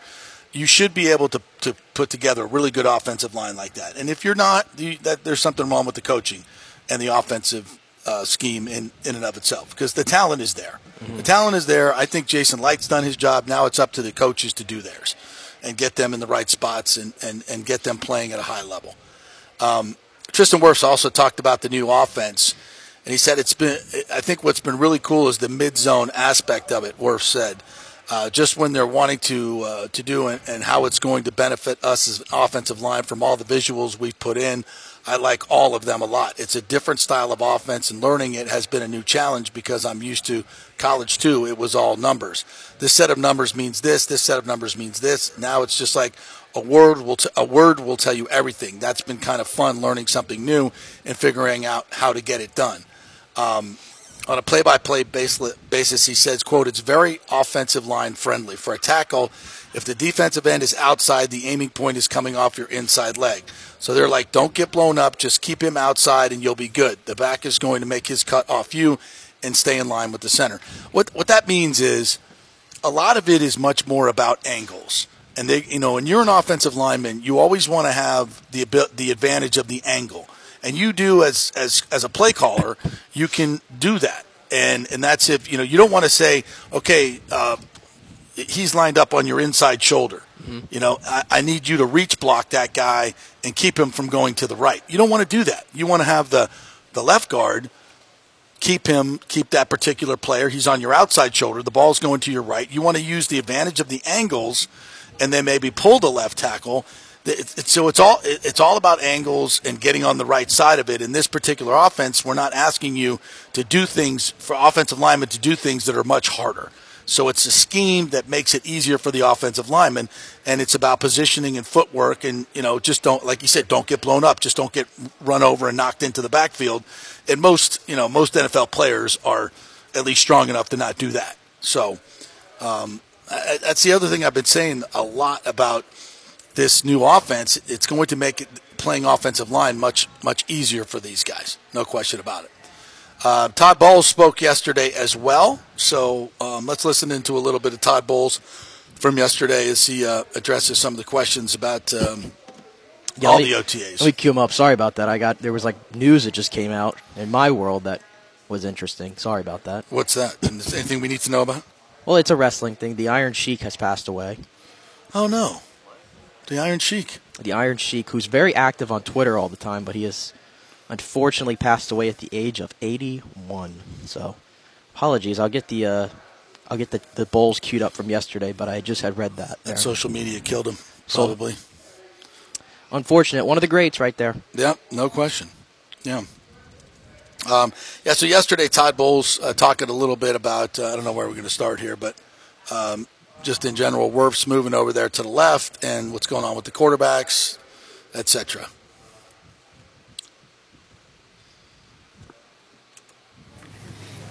Afternoon. Todd, uh, there seems to be an uptick across the. Guys getting popped for gambling. And there was a story this week in the Athletic where they spoke to a lot of players. Some of them, they don't know the rules. One guy said waiting to get suspended. He just didn't know. What are you or the Bucks doing to make sure your your players know what they can and can't do? Interesting question from leading. Well, we have gambling policy rules that we go over every year, probably once in the spring, once everybody gets here. You don't really do it in the spring because it's not mandatory, so you don't reach everybody. But next week in mandatory minicamp, we'll sit down and have that meeting and we'll discuss it, and we'll, well, they'll know exactly what they can, can and can't do. Question about Tristan. Uh, he's adjusting so far, so far pretty good. I mean, we're out of pads. You got to get in pads so he can get the feel for it. But his footwork is good, uh, like what we see over there thus far. Just like some of the veterans uh, joining the group uh, today. I know they've been in and out, but it's nice to see uh, some of the guys back. Yeah, again, most of them have been here the whole time, and some of them been in and out. But we've had a good turnout so far, so it's been pretty good. Last year, Joe Tryon, so he got his first chance to be a starter. Um, just look at the raw numbers, right? Four and a half sacks, kind of plateaued what he did. So is it always a disappointment when when you look at that kind of production, or what does he have to do to take that next step? We like what he was doing last year. He was kind of missing at the top of the uh, at the top of the pass rush. He probably missed more than he made. So if, if he can wrap up and tackle those, he'll be right where we want him to be. Well, obviously, it's it's not leaving your feet so early, and it's going through, pushing through with your shoulder, and understanding when you can go for the ball and when you can't go for the ball.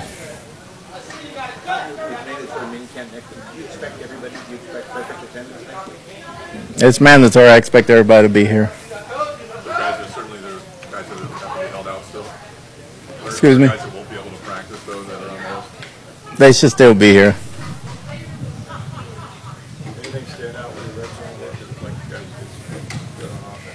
Got some good things done. Obviously, trying to get Mike and Chris involved is very important. Shorts and T-shirt, uh, both sides of the ball.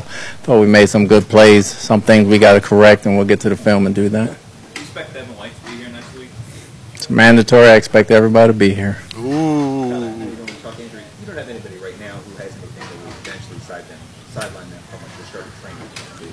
Not at this time, no. What kind of progress have you seen with uh, Canales' offense as these guys have been working through the system?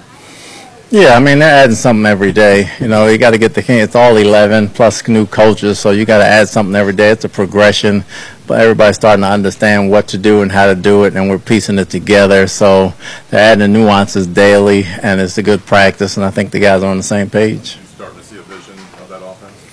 Well, I seen a vision of it when I talked to them during the interview. I know we're not at the end result. We have plenty of time for that, but I see it coming to fruition. Coach, what have you seen from Luke Goedeke on the right side of the offensive line and like progress he's made so far? Again, he's played it in college. He was a right tackle, so it's not uncomfortable for him. Uh, he's energized. He's ready to go. It's, it's hard to tell the progress when you're in shorts and t-shirt, and you really can't put hands on nobody to the point where you're bringing them to the ground. But the progress and the intelligence has been great.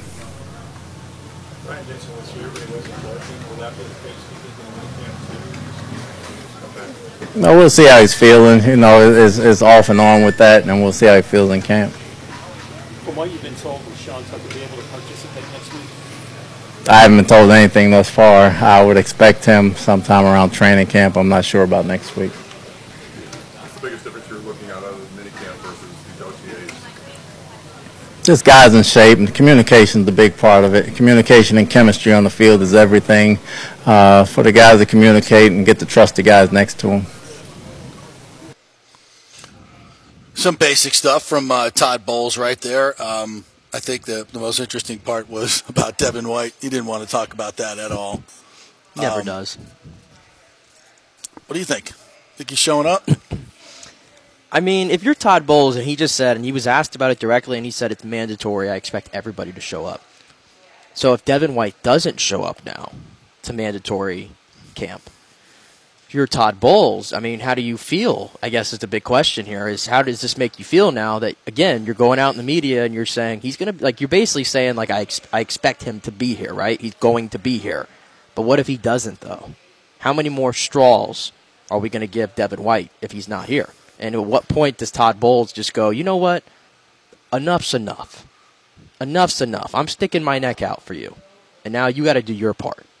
That's kind of the way I, I take away these things. Well, I, I hope he doesn't jump up there and just say, well, you know, these are things that happen and that's his business. If he wants to hold out, blah, blah, blah, you know, it's, you know, we expect to see him at training camp. He, he better take a stand. He better take a stand.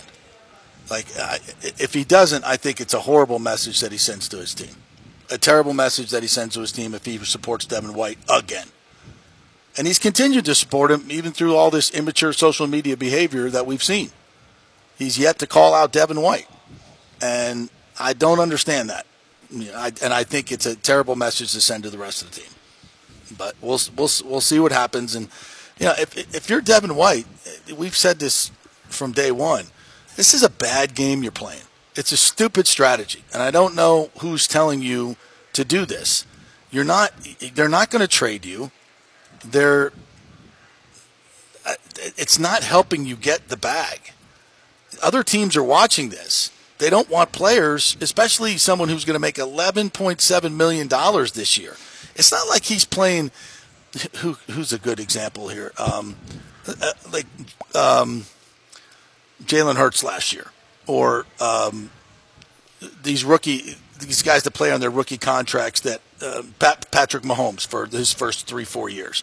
You know, you're just you're you're totally underpaid. Like at 11.7 million for the way you play, Devin, I'd say you're overpaid. And at that number, you want to get to 20 million, I'd say you're overpaid at 11.7. Yet that's not enough for you to get your butt in here and help your team. Um, I don't I don't get that. I don't get that at all, and I don't see how in the world, as a, as a head coach, you can stick up for a guy like that that's acting like that. I don't know. I just I, I hate to compare him to Bruce Arians, but I don't think Bruce would be saying the same things about him. Probably not. Probably not, and that's the big thing. I mean, Todd Bowles is the biggest question mark we have about this entire Bucks season. That's right. It remains that. Now, I thought the other takeaway he had there from that very basic, I guess, press conference, we'll call it, that he gave right there, yeah. is he was asked about Joe Tryon Shoyinka, and he's more forthcoming with his thoughts on JTS. And I think the quote he used there uh, was, you know, he had more sacks that he could have had last year than he actually ended up having, that he missed, rather, I think is the way he put it. Right. And we talked about that. He's overrunning plays. He doesn't do a great job of setting the edge. And again, this is a first round pick going in his third year. And did we get much progress year one to year two? No. If if, if we got any, very minimal. It's been it's been it's been plateaued for the entire. He's never gone out and done anything to me that's been eye popping. Um, I just when I watch him play, it's a whole lot of no impact. You know, he's not. I don't see him chasing guys into sacks.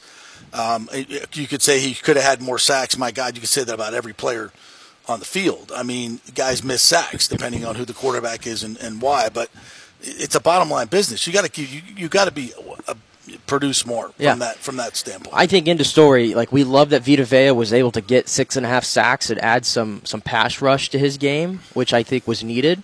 But I don't think Todd Bowles was necessarily happy that the nose tackle led you in sacks No, last year. hell no. Not Hell even no. close to that. And I think that's why you see the investment in that position this offseason. Yeah, and you know we don't we don't haven't talked hardly anything about Shaq Barrett, and uh, there was you know some co- conversation about the Bucks cutting him and saving. I think they can save like 14 million on the cap if they cut him. I just you know I, for me normally I'm very much business is business. Like you know if if he's not part of the plans moving forward.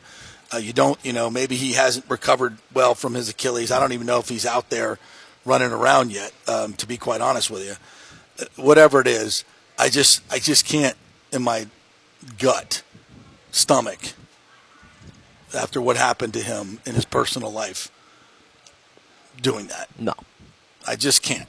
No, and, and after something like that, to be honest, I, the last thing, like, even even now, and I think to me, everything that happens on the football field related to Shaq Barrett, it it really, uh, I'm not even if, if he goes out and he doesn't have a great season, I'm not even going to say a word about it. To be honest with you, I'm really not. I know like it's hard. You have to separate the two at some point. I understand that, like you said, but the human in you just doesn't want to. Can't. Can't. Can't. And um, you know, I think I think the Bucks. You, you pour into him, and you give him everything, every support that you possibly can, and you take what you get from him, and you celebrate it. and you see there's a respect there. Like they're not they're not talking about it. Even like reporters, like I don't think anybody's asked a question about Shaq Barrett and his status of injury, anything like that. Where's he at? I think everybody's respecting that right now. Yeah, as as they should, as they should. Um, it's uh, that's a if you and if you don't know, his two year old child died in a drowning accident at their home. Uh, his two year old little girl, and it's just absolutely heartbreaking on every level. And um, you know, the Bucks. I don't- even want to say they're doing the right thing because you know he's he's at his best. He deserves that money if he can be the player that. And I I don't. You know, guys come back from Achilles injuries. Guys come back from a lot of injuries now, more so than in the past, especially with the stem cells that they're using these days. By the way, Ryan Jensen in a knee brace, not out there practicing, but that's not alarming. It's OTAs. There's no reason for him to be out there practicing with this still coming off an ACL, uh, not having it surgically repaired, just using stem cells, which I think is a great thing. And it worked. No players ever come back from an injury like that to play in a playoff game. And, you know, he played he played well in the playoff game. So, um, yeah, so with stem cells, he should be able to come back to fully healthy, and he'll be a damn good player. I mean, it's it's like adding a Pro Bowl outside rusher to your team that we really didn't have last year for most of the year because he got when did he get injured? Like game seven, I Week think. eight. Week eight, yeah. Just but it felt like it just you know it wasn't the impact last year that um, you know he Well, was gone for most and of the even more so, we talk about this team needing veterans on the defensive side of the ball. absolutely. And Shaq Barrett, now 30 years old, I believe, I want to say. Yeah. 30 years old. He's the veteran on that. He's, what, the second oldest guy there around Yeah. outside of Lavonte? Yeah. So he's a veteran, and you know what you're going to get out of him. I consider him a leader, probably on more the the lieutenant side. Yeah. Again, not not a general, but a lieutenant, and you need those guys around. So I, there's no absolutely no need, even if. I mean, personal stuff aside, with with his with what's what's been going on there, there was never a reason, in my opinion, to to get rid of Shaq Barrett. No, no, no way, no way. All right, we'll we'll take a break. When we come back, the Jacksonville Jaguars have just put out renderings of what they're going to do to their stadium. And I hadn't heard anything about this, but I was wondering what Jacksonville was going to do. At some point, they were going to have to build a new stadium, and it's interesting what they've decided to do. And I'm wondering if Tampa Bay will be following suit and doing something similar. So we'll tell you all about that when we come back. We're brought to you by Extravaganza Productions Incorporated. If you have a big meeting, a charity event, a big birthday, or something where you need professionals to come in and set up your party and produce your party, EPI is the company for you. Paul Thomas and his group over there are absolutely phenomenal. Go to their website, extravaganzaproductions.com, and check it out and get a free consultation. Back in three.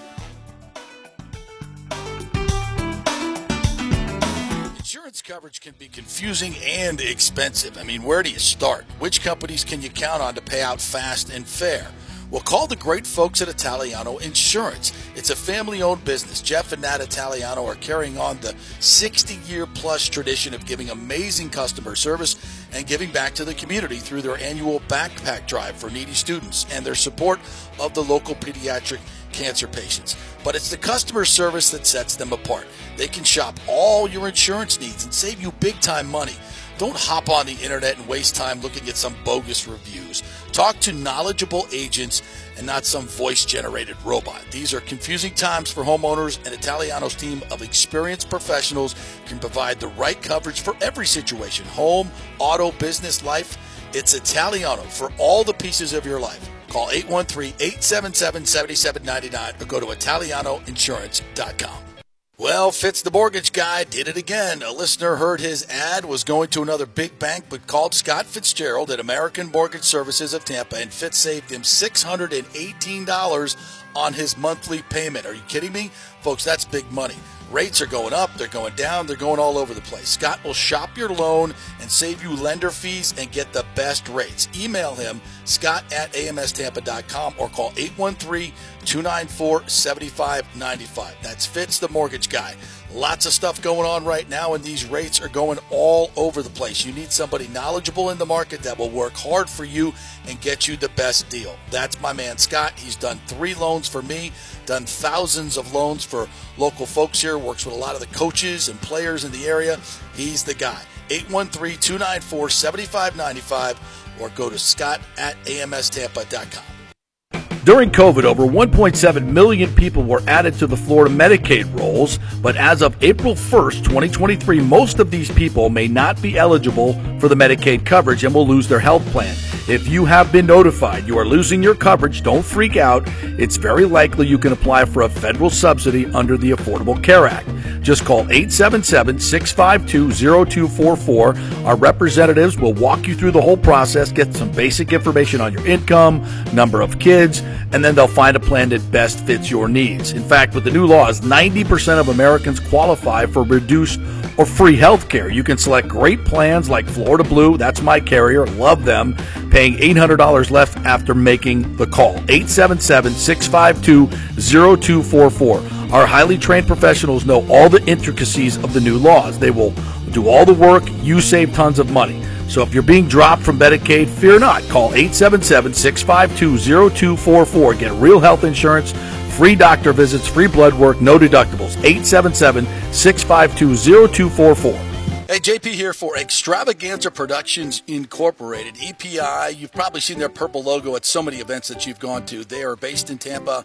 And for over 33 years, they've been creating and producing conferences, meetings, and special events, the biggest to the smallest.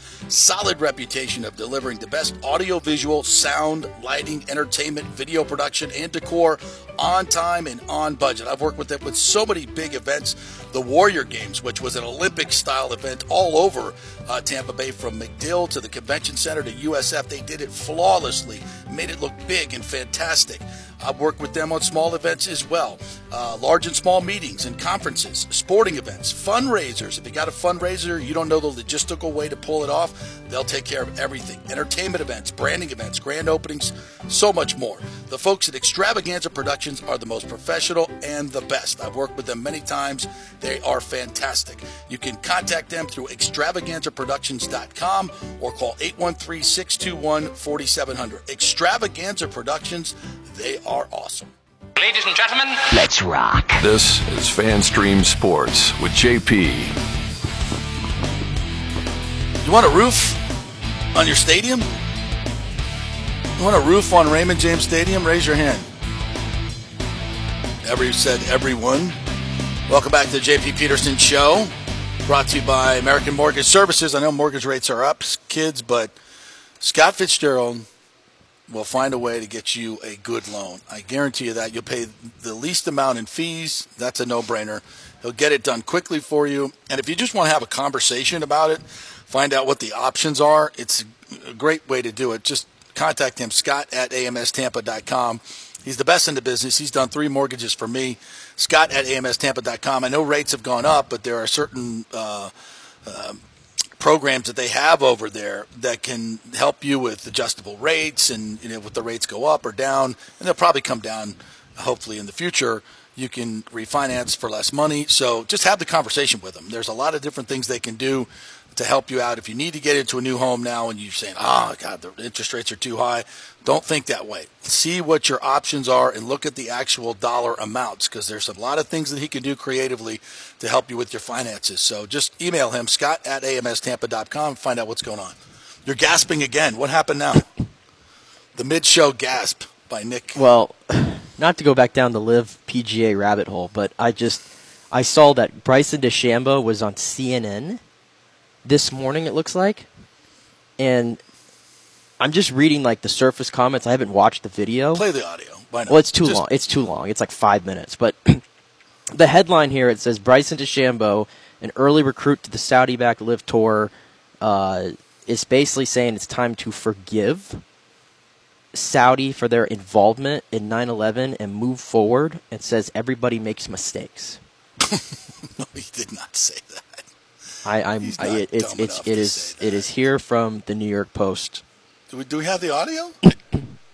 The audio is too long to play. Like every video is like five minutes long, but I'm trying to like get the actual quote here on the story. All right. go Oh ahead. my goodness! New Nick, get on that. Um, what? what read it. Read it. Just read it. I think we'll I think we'll never be able to repay the families back for what exactly happened over 20 years ago, and what happened is definitely horrible. I think as time has gone, 20 years have passed, and we're in a place where it's time to start trying to work together to make things better together as a whole. I don't know exactly what 9/11 families are feeling. I can never know what they feel, but I have a huge amount of respect for their position and what they believe. Nor do I ever want anything like that to ever happen again. I think as we move forward from that, we've got to look towards the pathway to peace, especially in forgiveness, especially if we're trying to mend the world and make it a better place. I think that's what we're trying to accomplish. LIV is trying to accomplish. The PIF is trying to accomplish. We're all trying to accomplish a better world for everybody in a way pr- to provide great entertainment for everyone around the world. I don't have a huge problem with that. It sounded like a little headline grabber there at first, but everything he said there I would agree with. I mean, it's, But is that really what they're doing here? I mean, if we're going to start talking about this in terms of politics and you know, in, in golf, you know, making it a better world, I mean, we're, we're stretching it here. I mean, You let's think? just let's just start right there. You know, I- but everybody, listen, his heart's in the right place, and you know, to to be telling the 9/11, I mean, it, it's weird. I have to I have to hear the interview, but to be telling the 9/11 people it's time to forgive and move forward. I mean, but everything else he said as a qualifier there, I agree with. I mean, we all want to move forward in- a peaceful way and work together. I think it's better to engage your enemies and work together than it is to keep treating them like enemies. That doesn't get you anywhere but uh, ridiculous wars that we've started for years and years and years. Yeah, let's let's. Let, but I think I think it would be nice for Saudi Arabia to acknowledge their uh, part in it, which they've never done which they've never done. That's part of moving on and forgiveness is to uh, to to remember and- we remember our history and we talk about our history so we don't repeat it. I think a lot of uh, young people don't understand that. That's what history is for. You have to understand the mistakes that we made along the way so we don't repeat those same mistakes. So what you know what led up to 9/11? What what you know what are the things that that that that led up to that that we allowed to happen? You know, these are bigger questions than you know what golf tour is going to help save the world. Let's just put it that way. Um, all right, uh, so Jacksonville, the Jaguars are going to basically put a translucent dome over their current stadium and upgrade the stadium that way instead of uh, you know knocking it down and starting all over and building you know a, a whole new stadium. It would take them what two years to do this? I, you- you looked into it. Um, either one of you, either one of you knew Nick or or Nick. Yeah, go ahead, jump in. Yes, so it'll take them two years. I just pulled up the old Sports Illustrated article that was talking about it. They would need to be find a new home for the 2025 and 2026 season. 2025 is when they're going to start it, so they'll be playing next season, and then the season after that. Then they're going to be out for two years. and they're just going to put a translucent dome over the top of it. Basically, is that that's a, the artist rendering I saw? That's what it looked like. Uh, yeah, it looks like you know they'll probably like upgrade some you know stuff outside the stadium Sure, and yeah. inside. Yeah, but like obviously yes, the biggest thing is the dome. Do you? Um, is it? It's going to be a, a climate controlled dome, not like the stupid SoFi one that's just a roof and it's still hot inside? It looks very SoFi-ish. The, Does it? The design. It does look SoFi-ish. Yeah. Um, but it brings it begs the question because the Bucks are going to now that Raymond James Stadium is 30 years old. Oh my God, we have to replace it, which So is so old. stupid. I mean, that's Raymond James Stadium is great. It's just too hot in September in most of October. So putting a roof on it, I think, is a great idea. I don't know structurally if that's something that can happen, but if they're doing it for this stadium, which seems about the same size and, and architecture type, a lot older, you know, this is the same stadium they've been building onto and improving for, you know, it's been there for 70 years, I think. Um, The old so- Gator Bowl, right? Yeah, the old Gator Bowl. So I, I don't know how much, I don't know if that's something that they could do with Raymond James, but they certainly have the property to do so. So I would think they have the room to do it. I, I, I don't think it would be a huge problem, but uh, I think Bucks fans would much rather have that than spend another two billion dollars on a whole new stadium. Did they say what the cost of it's going to be? I have not seen anything about cost. In fact, I just I just read there's a statement in here from uh, Shad Khan, the owner, and he does not mention a single thing about costs. He said this is an important initial phase of the project. So it sounds like they're just getting the design worked out first, and then finances are coming second. Okay. But that guy's got loads of money. Yeah, he's got. I don't know how much help they're going to need from like public and all that kind of stuff. And along those lines, you know, this uh, A's to Vegas thing was like rubber stamped, and now uh, the Nevada legislature is like, whoa, whoa, whoa, no, 380 million of taxpayer money. I don't know if we want to spend that on a baseball stadium um, in Las Vegas after all the money they've spent on, on stadiums already for hockey and, fo- and football. Because I think the football stadium was largely funded by public money. Oh, Mark Davis is one is what the cheapest owner in Yeah. football. Pretty much, yeah. He's not just cheapest; he has like one of the lowest incomes. So, Yeah. like, I remember like seeing like to move him to Vegas, he had to take like a huge loan from the Bank of America, which is like why like when they were doing so bad, you like you know that's why they're not said they're not going to fire. uh Why is his name slipping me? Their current guy, their current head coach. Oh, his name will come to me Josh next. Josh, Josh Josh McDaniels, McDaniels. Thank yeah. you. Sorry, I don't know what that was a brain fart moment. They said they can't fire him because like a they paid like the last two you know They're still coaches. paying Gruden. Yeah, and they have so much of their lot of money, locked up trying to move here. Like they're still trying to pay this back. So Yeah. like they're just strapped for cash right now.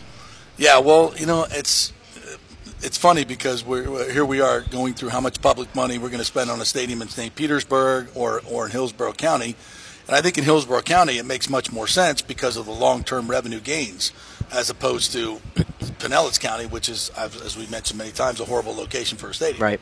It's just fascinating. There's a lot of teams around the NFL that are doing stadium renovations or building stadiums. Like Nashville's a, a big a big one right now. Buffalo just broke ground. Buffalo just broke ground. billion. And that seemed like I'm, I don't claim to be too in the weeds of what's going on there, but just on the outside, it looked like that was pretty easy to get done.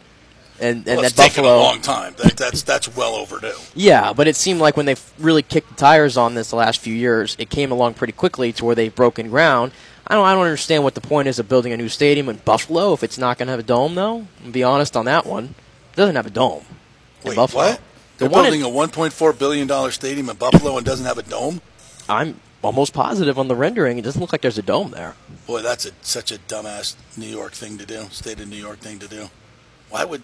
Well, I mean, there's this whole competitive part of it. I'm not mistaken, right? Like that's there's no dome. I don't see a dome sitting on top of that thing. No, No, and it's going to get 850 million in money from the state of New York and Erie County. no, it's got it's got a shade on it. It's got a, like an overhang over most of But the not on the play, not on the playing field. But it's it's an open air stadium. There's no doubt about Correct. that. Wow. Yeah, that seemed kind of silly. But you know, it's funny because the Minnesota Vikings have not made it back to the Super Bowl since they went indoors. Ooh. Because they yeah, because they always had such a great uh, advantage of playing outdoors, especially in December and January. I was gonna say, I mean, it is fun seeing you know snow games like that. Yeah. Even though like they ha- sometimes they'll have games where it's like so impossible for them to like run around. Like remember that like old Colts uh, Bills game from a few years ago? Well, there was one this year with the with the wind. What game was that? Where the wind was blowing like 60, 70 miles an hour, and, and the Uh, Patriots, yeah, that Patriots was, Bills. Yeah, the Patriots Bills last one, and then they were supposed to have like another big one this year, but the storm got so bad they just said yeah. you can't play here. They Go to moved it. Detroit. Yeah, yeah, yeah. Yeah, that's that's that's kind of weird. I do wonder though, like in regards to like putting a dome potentially at Raymond. Taxpayers, fans voted against having a dome, says Richie P. Huh. Okay. Okay. Well, actually, you brought up the Vikings. Like, I'm actually wondering, like, I mean, because we know how much snow Buffalo gets. Do you think maybe like they're worried that like you know they're gonna have like a Metrodome incident where like just so much snow, snow causes the roof to collapse? That could be a concern Doesn't as like well. design but though think- nowadays I has can design changed. it. Yeah, Yeah, but I wonder though, like we when have it, the technology. Yeah, when it comes though to like the Bucks and like if they're going to build a dome, I mean, I don't know if the two situations are similar, but like, what do you think it estimated? It's hard probably to answer it, but I wonder what an estimated cost would be to renovate Raymond James and put a dome on it. Well, I think uh, um, you can look this up, Nick. What did it cost Hard Rock to put the shade on? Because I mean, that's honestly what is the biggest problem with the with um, Raymond James Stadium is just being in the sun. You know, those one o'clock games, the sun is just beating down on you. I think you could get away with just shading most of the fans would, would be a good part of it. Problem with that is these stadiums with the holes in the roof is uh, is watching them on TV because the damn camera does not adjust fast enough between the light and the dark. I mean, Right. watching games when half the field's dark and half of it's light uh, is is awful, frankly. So I, I, I don't I don't know I don't know what the answer to that is. Well, it's going to be like, I think regardless of what the final number ends up being, if they go down that route, it's going to be in like the hundred millions. oh yeah, of- I think it was 500 million what they spent on Hard Rock. Uh, what I found says the uh, Hard Rock renovations cost 350 million. 350 million. Okay, so privately my, funded. My point there is, and I don't know where the two correlate. Again, you might be able to answer this. We're having trouble coming up with money to potentially get a baseball stadium Right, right. on this side of the bay. Public money, right. Public money. Yeah. Are we going to all just bow down to get a dome at Raymond James Stadium? Well, and, and there's this which is going to be probably half of the cost, may potentially, of what a full stadium for baseball would cost. And at that point, it's like, you're, are the two going to impact one another? Like, are we if we get if we put a dome on Raymond James Stadium, we spend all this money on this, right? Is this going to impact what the Rays are trying to do potentially in Tampa and the timelines that are going on here? Yes. That's that's kind of what I was wondering by this whole thing. Yeah, there, you know, there's already talk about, you know, even in the Hillsborough County circles, is you know, okay, yeah, we, we if we're going to have to stretch to do this for the Rays, what happens when the Bucks come calling? And you know, not not to be an a hole about this, but the Bucks are way more important to Hillsborough County Yeah. than the Rays are. I would assume, Um, yeah. Yeah, I mean, the, we've they've gotten along without the Rays for this long, and if the Rays want to build in St. Pete, I get you know from a Hillsborough County And- standpoint, but I think also Hillsborough County and Ken Hagan, and we've said this for a long, long time. They understand the importance of this Rays Stadium. It's it's a huge deal for this, and it will bring in tons of development and more dollars and more beds. And I think, and rightfully so, the Hillsborough County Commission sees this as a very good investment. It's not just giving money to a billionaire like it would be in St. Pete because you're going to have to subsidize it because of the location. Whereas if you build it in Hillsborough, you're going to get all of that, you know, so much more business from Orlando and the I 4 corridor that is exploding right now um, for the next 30, 40 years. You're looking down Yeah. the road 30, 40 years if you build that stadium. And think of the things that you can do with an indoor stadium of that size in downtown Tampa in terms of concerts. I mean, put that freaking You're talking about a- a- amphitheater. you're talking about a Rays- to, to, to death. You're talking about a. Rays, right? Yeah, at Rays Stadium. Yeah, because think of all the concerts you could have in that stadium indoors. Yeah. You know, all the ones that happen at that awful amphitheater out there is just god awful. You can move indoors with modern amenities and not the heat, and Yeah. you know, be fantastic. and the other thing too to think Especially about with a translucent roof where you have stars and it Yeah. feels like you're outside. The other thing to think about too with the dome for Raymond James, and I think this is a big thing that would make it desirable, is Tampa Bay has cemented itself. They're pretty much typically in the rotation. Yes. When it comes to the Super Bowl. Yes. But going forward, it looks like they're at risk of falling out of the Agreed. rotation. Yeah, because if Nashville builds their grand uh, dome there, now Nashville jumps in front of you as a host city for college football playoffs. Exactly. Like, else. I don't know They the- want to go to domes because they don't want to. They want to ensure the damn game gets played. Yeah, It's to me there's money. to me deal. there's three premier events that having a dome and not having a dome is very impactful. The Super Bowl, the college football playoff, and I think this is the third one is WrestleMania. Yeah. Because Yeah. it was here it was here in 2020 and it was the COVID one, so it's not a great, but guess what? It was the first WrestleMania outside where it rained. Yeah. And they had to have matches while it was raining. was I was there. It was a I was there. It was not ideal. And there's no way they're coming back to Tampa Right. because of that experience, unless they had a dome, and that's a big money making machine that whole entire weekend. Yeah. No, so those are the three big events I think that it impacts. It's a great investment, but I think you know a, a city the size of Tampa should be. And, and by the way, the, the the Glazers should foot the bill, like you said. That Well, was you know what? Funded. What the Glazers should do- Ross, the Dolphins paid for that themselves. Well, you Stephen know what it sounds like the Glazers should do, right? It means on Friday, when the Qatari Sheikh said that his deadline is, they should sell Manchester United so we can get our profits in right now. Let's get the six billion or the seven billion, whatever it is that you want. Let's Cut write check the, for the roof. Let's write the check on Friday, like the Qatari Sheikh wants, and then you can build it, and we don't have to worry about taxpayers or the city getting involved. Exactly. And as much money as the Glazers make on the NFL, they should fund it themselves. You know, maybe a little bit of a nod from the from the state in- infrastructure, whatever Yeah. needs to be done. You know, pitch in, be a partner. But yeah, the majority of the money should should definitely come from the Glazers. Absolutely, when it comes to that. So, but I think the fans would love it. I think the fans would absolutely love it. because the Glazers are going to reap the benefits in terms of because their lease gives them for the outside events like college football playoff and everything, everything that happens in that stadium, they make money off of. Right. So absolutely, they should do that. All right, uh, we'll leave you with this quote that Richie gave us from the uh, the Iron Sheik. Take a minute of your day to be nice to someone, you dumb son of a bitch.